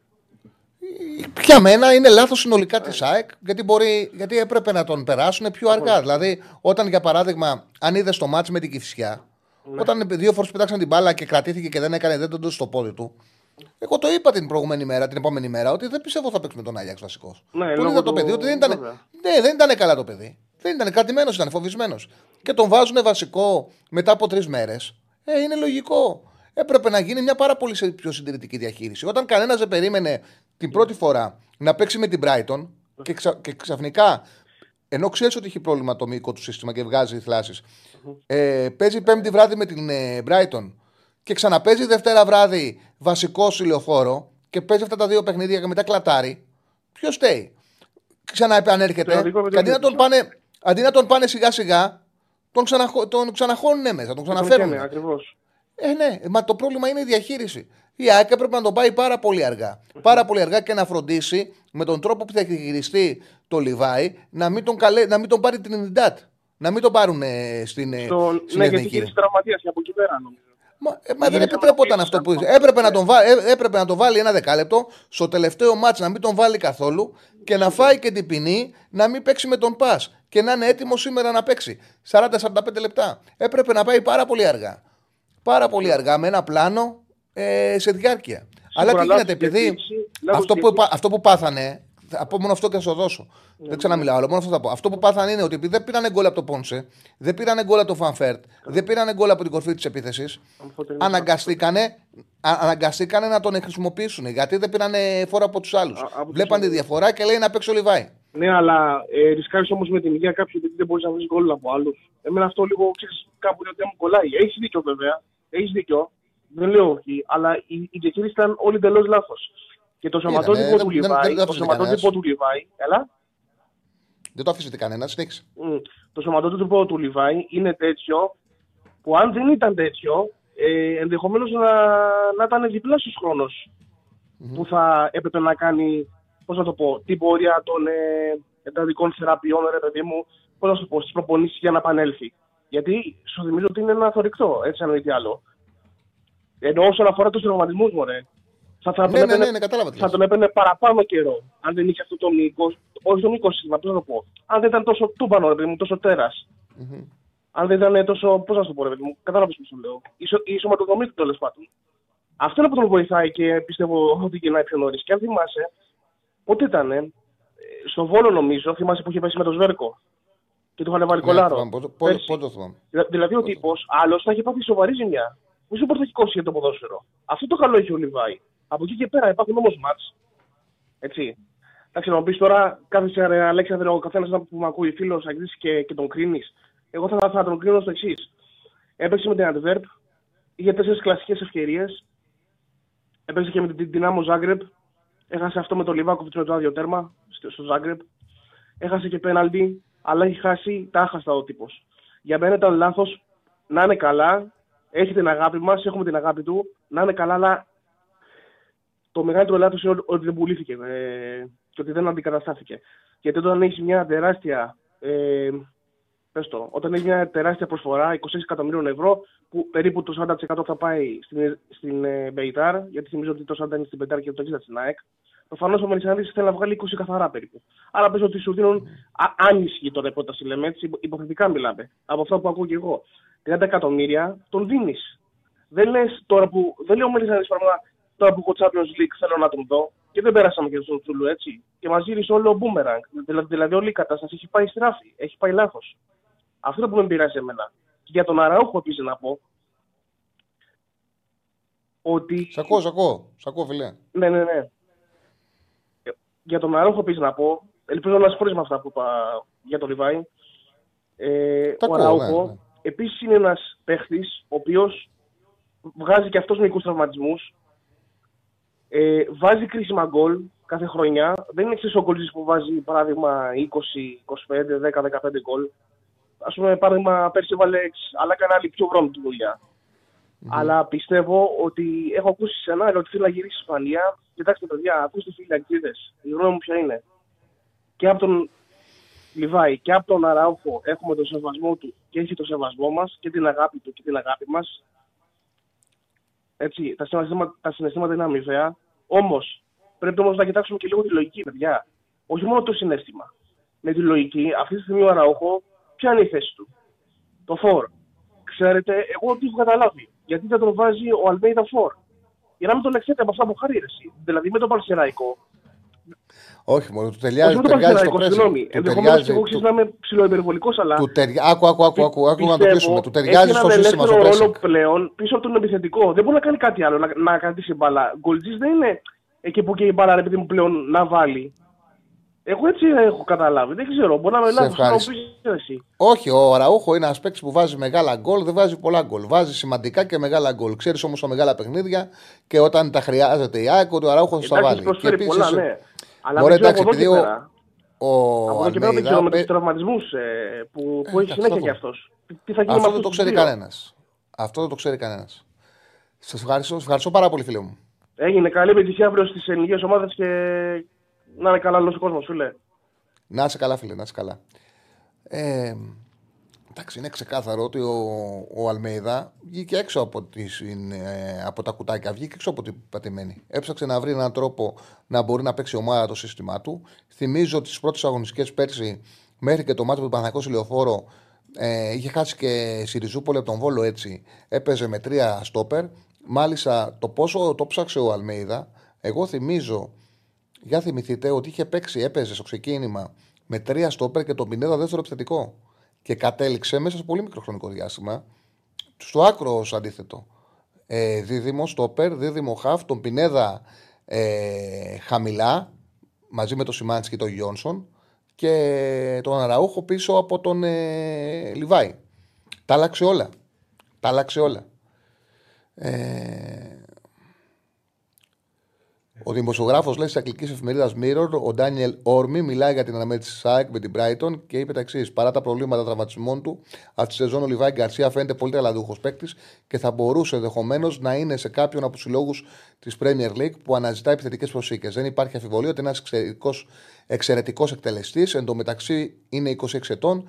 Ε, φαίνεται να είναι ιδανική ηλικία για να μετακομίσει κάποια στιγμή στην Αγγλία στο εγγύης μέλλον, είπε ο δημοσιογράφος της ε, Mirror. Ε, ρωτήθηκε από, από ό,τι είδες στο πρώτο παιχνίδι ποιος παίκτη ε, του έκανε εντύπωση και είναι λογικό ότι όποιος είδε τον Brighton ΑΕΚ να τρελάθηκε με το Λιβάη γιατί τα τρεξιματά του ήταν εντυπωσιακά. Ήταν εντυπωσιακά ο ρυθμός, η ένταση. Μα είναι ξε, ξεκάθαρο ότι όταν είναι καλά ο Λιβάη Γκαρσία παίζει σε ταχύτητες και σε ένταση που ανήκουν στο πιο ψηλό επίπεδο παιχνιδιού. Αυτό είναι που έκανε την ΑΕΚ τόσο γρήγορη. Μπορεί η ΑΕΚ να βγάλει αυτή. Να... Η ΑΕΚ έπαιξε, θυμίζω, στο Brighton σε πολύ χαμηλά μέτρα στη Σέντρα. Ξεκίναγε, είχε 24,9% κατοχή μπάλας και με κάτω από 25% κατοχή μπάλας έκανε 12 τελικές και βάλει 3 γκολ. Αυτό είναι. Αυτό συνέβη. Οι τελικές που κάνει η ΑΕΚ και οι αποστάσεις που κάλυπτε έγιναν γιατί μπορούσε, ο, ο, είχε το φόρ να καλύπτει αυτή την απόσταση. Δεν υπάρχει πλέον. Δεν υπάρχει. Και αυτή ήταν η μεγάλη διαφορά. Και επί της ουσίας, αυτό που κάνει ο Λιβάη και η διαφορά που έχει όταν παίζει ο Λιβάη και όταν δεν παίζει ο Λιβάη οδηγεί τον Αλμέιδα να τον βάζει όποτε τον έχει διαθέσιμο. Όμως θα πρέπει να το, να το χειριστούν διαφορετικά. Και για αυτό το λόγο, εγώ δεν μπορώ να δω πόν σε βασικό αύριο. Όταν με την Brighton, στο αντίστοιχο παιχνίδι, ο γρήγορος ο επιθετικός έκανε τόσο μεγάλη δουλειά να μην δούμε το Τζούμπερ ξανά βασικός κορφή τη επίθεσης και να δούμε πόντσο όπως λένε όλα τα ρεπορτάζ. Θα δούμε. Εγώ το ξαναλέω, είμαι πολύ επιφυλακτικός με τα ρεπορτάζ φέτος. Βλέπω ότι δεν θα πιάνουν οι ρεπορτέ τις 11 και υπάρχει λόγος που δεν τους πιάνουν τις 11 και οι προπονητές είναι σοβαροί και τα επιτελεία τους δεν τρυπιούνται και τα πολλά παιχνίδια κάνουν οι κόλλα και τους ρεπορτέ να μην είναι εύκολο να μάθουν γιατί δεν υπάρχει χρόνος προπονήσεις για να δείξει και ο προπονητής αυτό που θέλει. Και τους ευνηδιάζει συνέχεια. Ε, έχουμε γραμμές; Πάμε, πάμε στον κόσμο. Χαίρετε. Χαίρετε. Γεια σας, μου. Καλησπέρα, Χιλέα. Καλησπέρα. Λοιπόν, απλά μία πανέθεση ήθελα.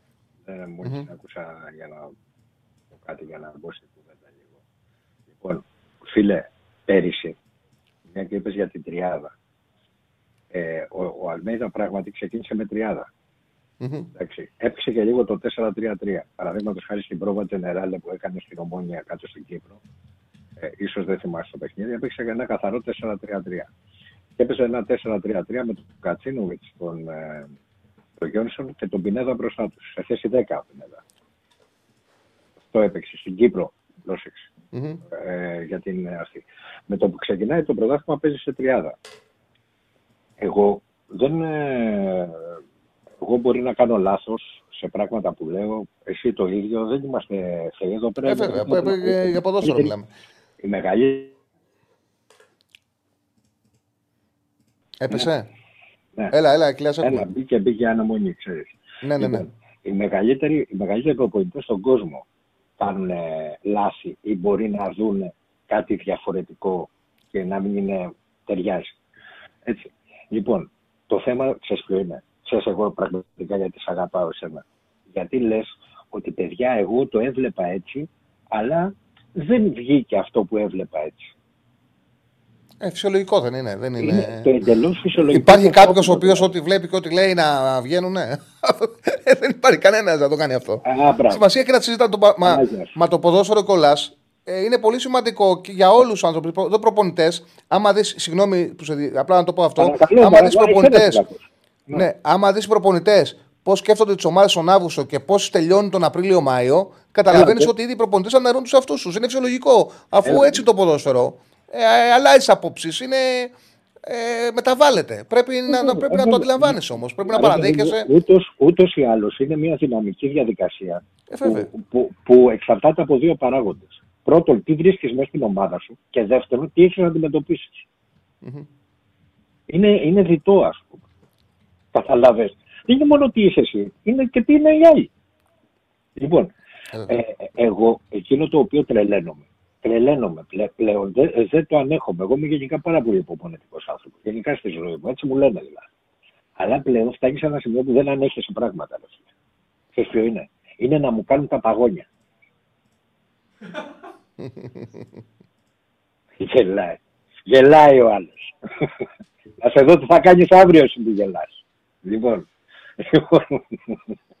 γιατί εγώ δεν θα πω πηγλάρι τώρα. Πρόσεξε, το έχω πει από την επόμενη μέρα αυτό που κερδίσαμε εκεί πέρα. Αύριο δεν έχει πηγλάρι. Δεν ξερω Δεν ξέρω. Το έχω, πει, το έχω πει από την επόμενη μέρα στο φανάκο μου. Λοιπόν.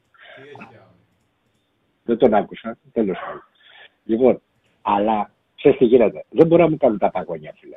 Δεν μπορούν να μου γράφουν ολόκληρα κείμενα για το πόσο καλή είναι η τρια- η τριάδα. Να βγαίνω και να, σου, να τους λέω εγώ τη γνώμη μου, τη φτωχή μου γνώμη, ότι με τριάδα κανείς δεν απάφτωσε στην Ελλάδα. Κατάλαβες; Και να μου λένε, ε, εννοώ σαν βασικό σύστημα, έτσι. Ναι, ναι, ναι, ναι, ναι, ναι, δεν λέω, συμφωνούμε. Συμφωνούμε, έτσι είναι. Συμφωνούμε, είναι δύσκολο. Ναι. Και να να μου κάνεις βγαίνουν- βαθισμό με τριάδα στην άμυνα είναι πολύ δύσκολο. Πώς και θα κάνεις να, βαθισμό, μου, δεν και να γίνεται. μου βγαίνουν να μου λένε ε, μη σου πω τι. Μμμ. Άσε τα κατηδία.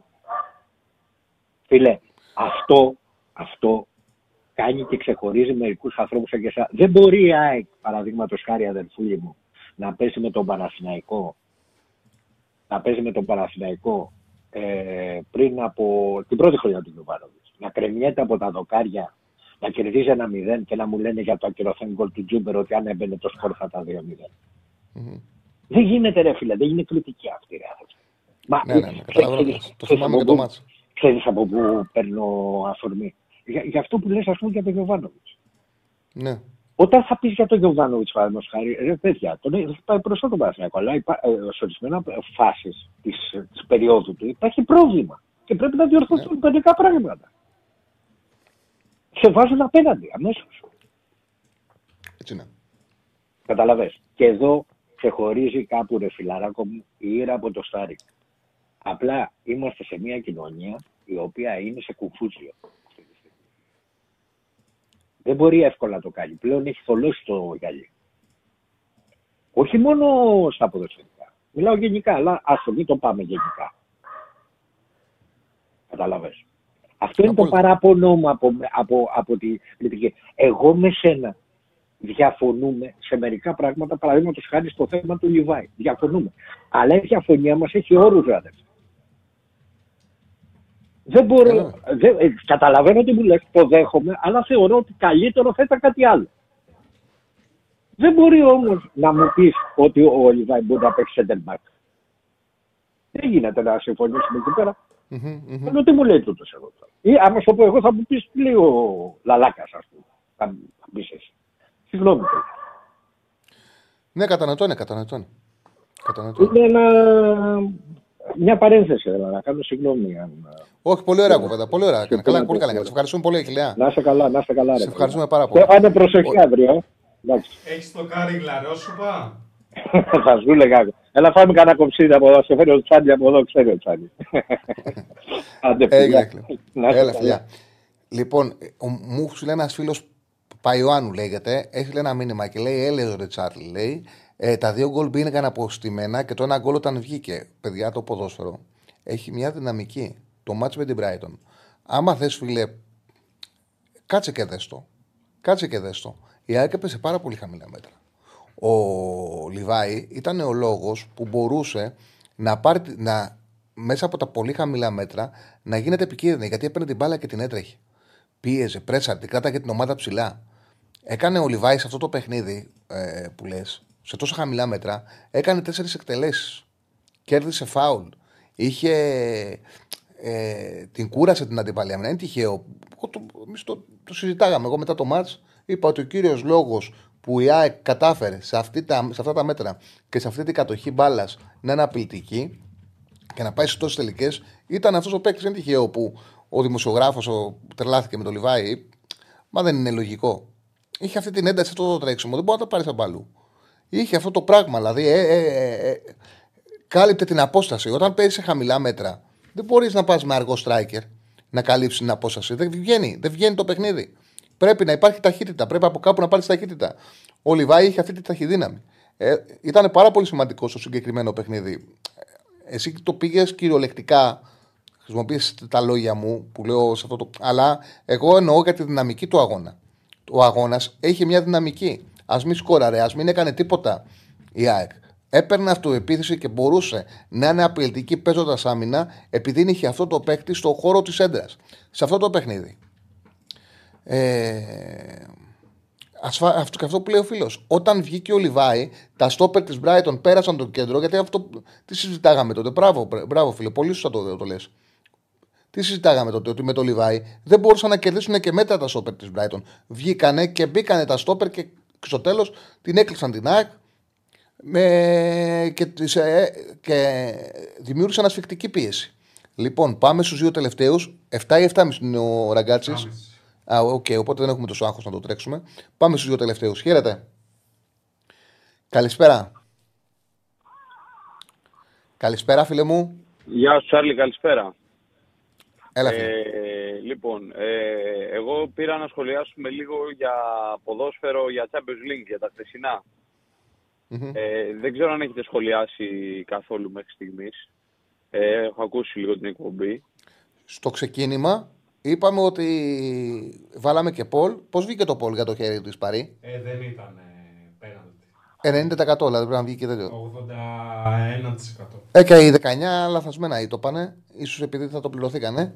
Ε, είναι απίστευτο το σφύριγμα. Η Παρή έπρεπε να κερδίζει αγωνιστικά.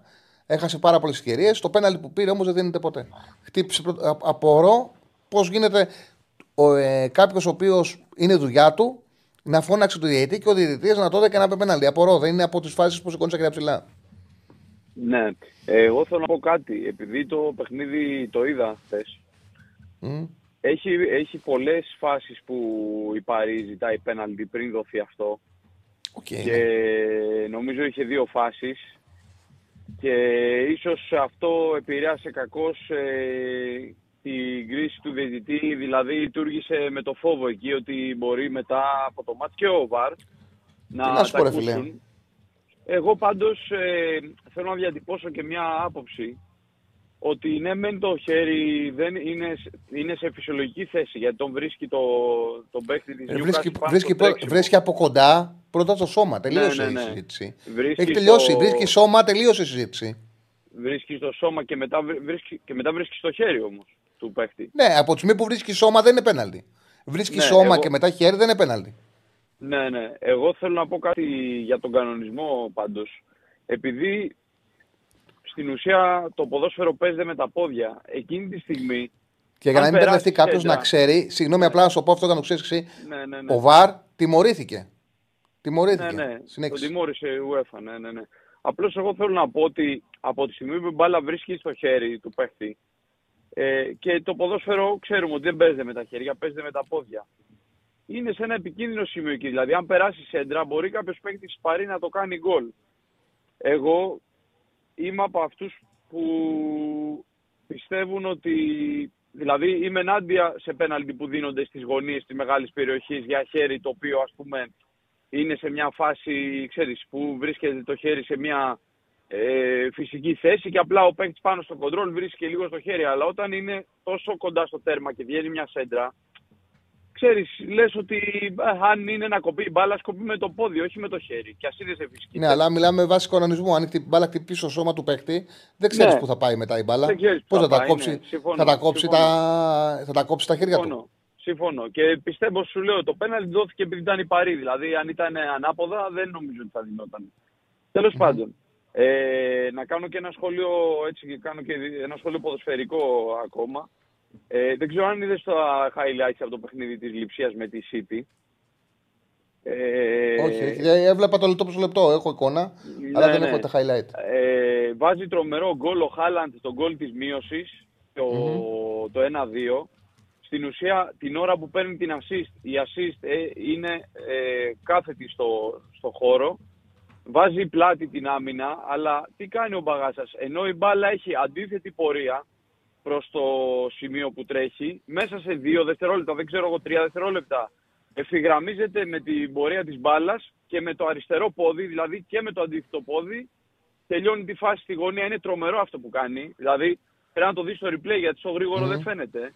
Ε, στο γρήγορο φαίνεται σαν να παίρνει την μπάλα και να πλασάρει, αλλά είναι τρομερά δύσκολο αυτό που κάνει. Και κάτι άλλο που θέλω να πω είναι για την Αθλέτικο, η οποία πέρσι τερμάτισε ε, τερμάτισε στον Όμιλο τελευταία, στήριξε η διοίκηση του Σιμεώνε και φέτος, χωρίς να υπάρχει το μεγάλο μεγαθύριο στον Όμιλο, καταφέρνει και τερματίζει πρώτη με διπλό στο Ρότενταμ που είναι δύσκολο, έτσι, ότι ξέρουμε τι έδρα έχει. Και στηρίζοντας παίκτες όπως ας πούμε ο Γκρισμάν, ο οποίος έχει περάσει τα 30. Ο οποίος κάνει εκπληκτική έτσι. χρονιά φέτος. Και κάνει, Ο ενώ Σαούλ. έχει χάσει, ακριβώς, ενώ έχει χάσει την ταχύτητά του και την έκρηξη που είχε, κάνει τρομερή δουλειά μες στο γήπεδο. Δηλαδή καλύ, καλύπτει σχεδόν όλες τις θέσεις επίθεσης και ταΐζει πάρα πολύ τους επιθετικούς και έχει, βα- ανοίγει χώρους και έχει βάλει και μια γκολάρο Ερμόζο εκεί, αλλά Φαμπάστεν. Δεν ξέρω αν το είδες αυτό το, το highlight. Το είδα, το είδα, το είδα, το είδα, ναι. Τρομερό Το είδα. γκολ και ε, πραγματικά δηλαδή ε, εγώ πιστεύω ότι η Αθλέτικο θα είναι και μέσα και στην πριμέρα για τον τίτλο φέτος. Δηλαδή θεωρώ ότι θα είναι ένα από τα φαβορή, δεν θα το αφήσει, θα το κρατήσει μέχρι το τέλος. Ε, και ένα τελευταίο σχόλιο πριν σε κλείσω για τις ελληνικές ομάδες αύριο, ένα σύντομο σχόλιο. Εντάξει, για μένα ε, ο Παναθηναϊκός, το λέω για να μην δημιουργούνται ψεύτικες ελπίδες, πολύ δύσκολα θα καταφέρει να πάρει αποτέλεσμα στο Φεράμικα. Μην Άσε γελιόμαστε. να το δούμε αύριο. Άσε να το δούμε αύριο. Μπορεί να κάνει Ε, μεγάλο μην rotation ο Μαρσελίνο. Δεν ξέρεις τι δεκάδα θα κατεβάσει. Μπορεί να κάνει και να αλλάξει και όλη την δεκάδα του. Άσε να το δούμε αύριο. Άσε να το δούμε το ε, μάτς. ε, Η ελπίδα πεθαίνει πάντα τελευταία, αλλά. Ε, για μην μένα- το κλείνει. Δηλαδή με το μάτς, με, έχετε ένα αλατόμα με το στόμα τώρα να, να τέτοιο το παιχνίδι. Θα το δούμε το μάτς, αύριο θα το συζητήσουμε. Με το στόμα θα πούμε αν έχει, ότι θα χάσει μια ομάδα θα κερδίσει. Θα το δούμε. Άσε να το δούμε το μάτς. Όχι. Η Ε, Europa όχι, League είναι, αλλά δεν είναι εντάξει. Champions League. Εντάξει, Europa League. Ε, κα- καλό, καλό είναι πάντως να κρατάμε λίγο ρεαλιστικές τις... Ε, Εντάξει, τις το 10 στόχους. είναι η Villarreal, ρε παιδί μου. Δεν παίζει με την Παρσελώνα. Η Villarreal το 10 είναι στην Ισπανία. Εντάξει, εγώ, Δεν εγώ είναι. και, στη Και με την Ισπανία Οσασούνα την- που κέρδισε στον τεπούτο του Μαρσελίνο, χα- έχασε Ναι. πάρα πολλές ευκαιρίε η Οσασούνα. Δηλαδή είναι ψεύτικο το αποτέλεσμα. Ναι. Το, το, το, Bra- το Ike Brighton πώς το βλέπεις; Δύσκολα, όλα δύσκολα είναι, αλλά θα δώσουμε τη Ναι. μάχη μας. Έχει και η Brighton πάρα πολλές απουσίε, είναι πάρα πολύ γρήγορη, θα, θα το παλέψουμε. Εγώ δεν πιστεύω ότι, είναι, ότι είμαστε χαμένοι από, τα, από χέρι ελληνικές ομάδες. Θα δώσουμε τη μάχη μας. Εντάξει. Θα δούμε. Πιστεύεις θα Θα δούμε. συνεχίσουν όλες οι ομάδες στην Ευρώπη μετά το, το Δεκέμβρη; Θα είναι αποτυχία, θα είναι αποτυχία, όπως αποκλειστεί, θα έχει, έτσι όπως έχουν έρθει τα πράγματα, θα είναι αποτυχία να αποκλειστεί. Ναι, ναι. Συμφωνώ, Ε, συμφωνώ. νομίζω ότι και οι τέσσερις έχουν πιθανότητες να περάσουν. Έστω στο conference. Σε ευχαριστώ πάρα πολύ, φίλε μου. Συμφωνώ. Γεια Σε σου, κλείνω Τσάρλι, γιατί γεια έχω άλλον έναν και πρέπει να βγάλω και στοίχημα. Γεια σου Τσάρλι. Γεια σου Τσάρλι. Λοιπόν, έκανε ένας μια ε, ερώτηση γιατί δεν τιμωρήθηκε ο, ο διαιτητής και τιμωρήθηκε ο Βαρύσας. Είναι, είναι απλό ότι ε, ο Μαρτσινιάκ που είναι ο διαιτητής δεν είχε αγώνα για να ξέρουμε αν θα τιμωρηθεί ή όχι. Ενώ ο Βαρύσας είχε παιχνίδι. Οπότε επειδή είχε παιχνίδι να, δι- να είναι πάλι σαν Βαρίστα, δεν ε, τον τιμωρήσανε και δεν θα είναι αυτός στο βαρ. Δηλαδή γνωρίζουμε ότι τιμωρήθηκε. Ενώ ο προδιαιτητή ο Μαρτσινιάκ δεν, είχε, δεν μπορεί να οριστεί ένας διαιτητής και Τρίτη και Τετάρτη. Οπότε δεν ξέρουμε αν θα τιμωρηθεί ή όχι. Ο Βαρίστα ξέρουμε ότι τιμωρήθηκε. Ότι δεν του είπανε ότι δεν θα είσαι στο βάρ στο επόμενο παιχνίδι μετά από αυτό που έκανες. Θεωρώ ότι και ο διαιτητής θα έχει την αντίστοιχη τιμωρία του. Ε, πάμε στο τελευταίο; Πα- πάμε στο τελευταίο, ναι. Καλησπέρα. Ε, καλησπέρα, εγώ, ε, εγώ είμαι. Ναι, ναι, φίλε μου. Ε, πάω, πάω και μια λέξη λέγομαι. Έλα, Παοκάρα. Ε, μεγάλη μέρα αύριο, παράνοια. Ε, έχει κατακαλυστεί η Φραγκφούρτη από το λαό του ΠΑΟΚ. Είσαι Πανεβαίνει Φραγκφούρτη κόσμος... Ε, ή απλά το ξέρεις; ορίστε. Έχεις πάει Φραγκφούρτη ή απλά το ξέρεις; Ε, πριν λίγο έλαβα βίντεο φωτογραφίες από φίλους μου που πήγαν. Ναι, ναι. Δυστυχώς εγώ δεν μπόρεσα. Μιλάμε χαμός παράνοια. Ανεβαίνει κόσμος χωρίς εισιτήριο πάνω. Και γίνεται χαμός. Να πάρουμε το διπλό να γουστάρουμε. Και φύγαμε για 16 και να το Και, πάρουμε χ, κιόλας. και για το χ καλό είναι. Και το χ καλό είναι. Μια χαρά Απλά είναι. με το διπλό καθαρίζεις, ρε παιδί μου. Ναι, με το Μια- χ πρέπει με να το μας διπλό ε, είναι άλλα τα γούστα, Τσάρλι. Ναι, ναι. Εντάξει και το χ. Λοιπόν, χαιρετώ. Γεια σου, φίλε μου. Γεια σου, φίλε μου. Γεια σου. Λοιπόν, πάμε Champions League. Να, δώσουμε τους, να δούμε τους τέσσερις ομίλους. Λοιπόν, στον πρώτο όμιλο Μπάγκεν έχει 12, έχει καθαρίσει. Παίζει μέσα με την Κοπενχάγη. Εντάξει, Μπάγκεν δεν χαρίζεται. Δεν είναι καλά παιδιά αυτή. Πιθανό να κάνει rotation, αλλά αν βάλει το τέλει για παράδειγμα, θέλει να αποδείξει ότι πρέπει να παίξει. Ε, η λογική λέει ότι θα κερδίσει με ασιατικό handicap 1,5. Τώρα στο Galatasaray United, που είναι και το πιο σημαντικό match, έχει και βροχή το γήπεδο. Ε, όπως παίζει η Γαλατά Σαράι, που πιέζει ψηλά, ε, παίζει πάρα, πρεσάρει πάρα πολύ ψηλά, ανεβάζει τις γραμμές της, το έχουμε δει σε όλα τα παιχνίδια. Νομίζω ότι η- στο Champions League είναι δύσκολο να κρατήσει το 0. Είναι πάρα πολύ δύσκολο να μην δεχτεί γκολ και μ, το δίδυμο που θα έχει Γκρανα- Γκρα- Γκρανάτσο που βάλε και τον κόλλη του Γκολάρα με την Everton και έχει πάρει και αυτοεπίθεση με Αντώνιο επειδή θα παίζει ο Ράσφορντ, δημιουργεί συνθήκες για να εκμεταλλευτεί ο, Α- ο, θα παίξει ο Άντωνη δεξιά και ο Γκαρνάτσο θα παίξει αριστερά. Αυτό το δίδυμο Άντωνη με Γκρανάτσο δημιουργεί συνθήκες ώστε να μπορέσει να αξιοποιήσει πιο εύκολα ακόμα η United το παιχνίδι της Galatasaray που είναι ψηλά. Από την άλλη, ε, στην άμυνα τη United με Maguire, Lindelof, δίδυμο, Νταλότ, Σο, που θα είναι λογικά, ε, η, Ζα, η Ζαχά, η Κάρντι, η Ζίγεκ, γκολ θα τους κάνουν. Νομίζω ότι το γκολ γκολ έχει ζήσει ότι είναι σε χαμηλές τιμές, αλλά θεωρώ ότι θα επιβεβαιωθεί και επειδή τα βλέπουν και αυτά οι εταιρείες, γι' αυτό το λόγο το έχουν και χαμηλά στο 1,53. Λοιπόν, σε αυτό το, παιχν- από αυτόν τον όμιλο, εγώ κρατάω τον γκολ γκολ στο γρατά Manchester United και στο Bayern Κοπενχάγη νομίζω ότι δεν χαρίζονται τη Bayern, δεν θα βρει αποτέλεσμα. Ασιατικό handicap 1,5 με 3,65 είναι στο 1,65. Ε, το goal goal έχω κρατήσει, απλά το λέω και ότι και αυτό βλέπω να έρχει να κερδίζει εύκολα η Bayern. Πάμε τώρα στον, ε, στον δεύτερο όμιλο. Η Arsenal έχει 9, η Eindhoven 5, η Lens 5, η Seville 2. Το λέω καιρό στο Σαμπιονά ότι η Lens είναι μια ομάδα που έρχεται όταν ήταν πρώτη τελευταία και την έχουμε ακολουθήσει και την έχουμε ποντάρει σε πολλά παιχνίδια, όπως και, το, και το Σάββατο στο διπλό με την Κλερμόν. Είναι όμως άλλο πράγμα να συζητάμε για το Σαμπιονά και αν η Lens είναι ομάδα που μπορεί να, να επιστρέψει στην Εξάδα ή να διεκδικήσει την τάτη θέση, και άλλο να λέμε το παιχνίδι στο, να συζητάμε για το παιχνίδι στο Emirates. Είναι τεράστια διαφορά. Η Arsenal είναι με διαφορά η πιο φορμαρισμένη ομάδα ε, αυτή τη στιγμή στην Premier League. Θεωρώ ότι παίζει και το καλύτερο ποδόσφαιρο στην. Ε, ένα από τα καλύτερα ποδόσφαιρα αυτή τη στιγμή στην Ευρώπη. Ε, Εγώ την Arsenal ποτέ δεν την έβαζα στι συζητήσεις τα τελευταία χρόνια για τίτλους. Η φετινή Arsenal μπορεί να φτάσει μέχρι το τέλος του Premier League. Δεν έχει να φοβηθεί τίποτα από τη City. Δίκαια είναι αυτή τη στιγμή στην πρώτη θέση. Έχει πολύ ωραία δημιουργία, πολύ ταχύτητα. Θεωρώ ότι θα την κερδίσει τη Lance και η νίκη της Arsenal με over 1,5 είναι και μια ρεαλιστική επιλογή. Να δω τον Άσο με over 1,5 να μπω στον λογαριασμό μου για να το φτιάξω στο Bet Builder, να το που δίνεται τώρα. Ο Άσος με over 1,5. Μισό λεπτό. Έληξε ο Βόλος.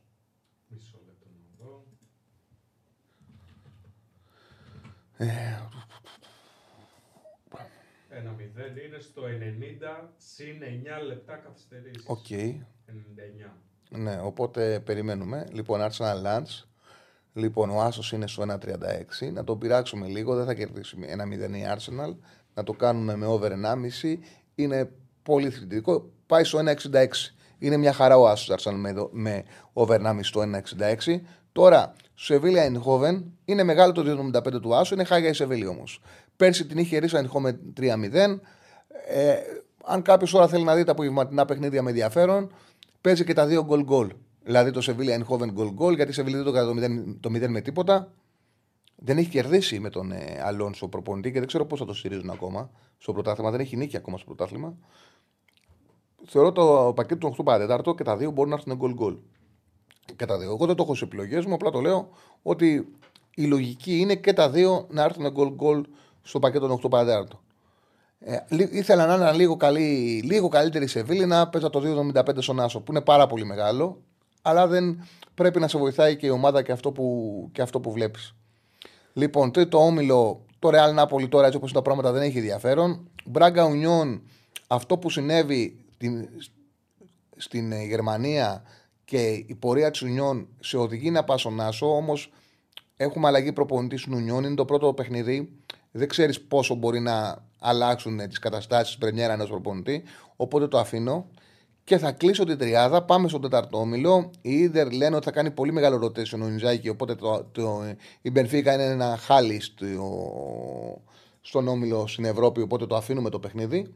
Στο ε, Σοσιεδάδ, ε, μάτι Σοσιεδάδ με τη Σάλτσμπουργκ. Είναι ένα παιχνίδι που ουσιαστικά η Σοσιεδάδ θέλει να κερδίσει και με νίκη εξασφαλίζει ότι θα πάει στο ΜΕΑΤΣΑ τελευταία αγωνιστική για δύο αποτελέσματα για την πρώτη θέση. Ή το λέμε συνέχεια, άλλο εισιτήριο είναι το πρώτο, άλλο το δεύτερο. Γιατί με το πρώτο εισιτήριο είναι πολύ πιο πιθανό να βρεις βατό αντίπαλο στη φάση των 16 και να έχεις περισσότερες πιθανότητες να πας μέχρι τις 8. Η Σοσιαδάδ με νίκη σήμερα επί της Σάλτσμπουργκ εξασφαλίζει ότι θα πάει για δύο αποτελέσματα στο Μεάτσα για την πρώτη θέση. Η Σάλτσμπουργκ είναι γεμάτη απουσίες, έχει πάρα πολλά προβλήματα. Φάνηκε στο αυτό το μάτσο ότι είναι κατώτερη ομάδα από την ε, φετινού Σιγδάδου που είναι πάρα πολύ καλή. Ο Άσος πέφτει συνέχεια. Τον ξεκινήσαμε από το πρωί στο 1,50 και κάτι. Τώρα, τελευταία ανανέωση είναι στο 1,40, είναι συνέχεια απτοτικό.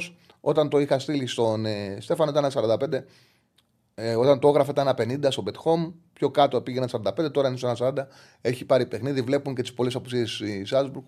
Αυτό είναι το παρολί συντηρητικό. Έβαλα καλά παιχνίδια που, μπορεί, δηλαδή που βλέπω εγώ, δηλαδή το goal goal σε Χόβεν, η νίκη μασιατικό χάντικα 1,5 της Bayern. Αυτά πάνω κάτω για σήμερα. Ε, στο πω λέει ο Στέφανος ότι υπερίσχυσε παντού είτε των ελληνικών ομάδων. Ποια ομάδα έχει λιγότερο το θυμάσαι; Ποια ε, ομάδα πίστεψαν περισσότερο; Στον Ολυμπιακό, στην ισοπαλία του. Ωραία. Αύριο βέβαια θα κάνουμε τα δικά μας. Θα βάλουμε και τους τέσσερις ποιους πιστεύετε ότι θα κερδίσει, ποιους πιστεύετε ότι θα χάσει, θα τα φτιάξουμε ωραία αύριο. Δεν χάνετε αύριο η αυριανή εκπομπή. Αύριο θα είμαστε στις 4. Αύριο θα είμαστε 4 με 6. Θα το επικοινωνήσουμε και στα social, μην το ξεχνάτε. Αύριο θα έχουμε εκπομπή 4, όχι 5. 4 με 6 θα είμαστε αύριο μαζί. Καλή συνέχεια, καλό σας βράδυ. Ευχαριστώ πάρα πολύ για την ε, ε ακρόαση, για την επικοινωνία, για τα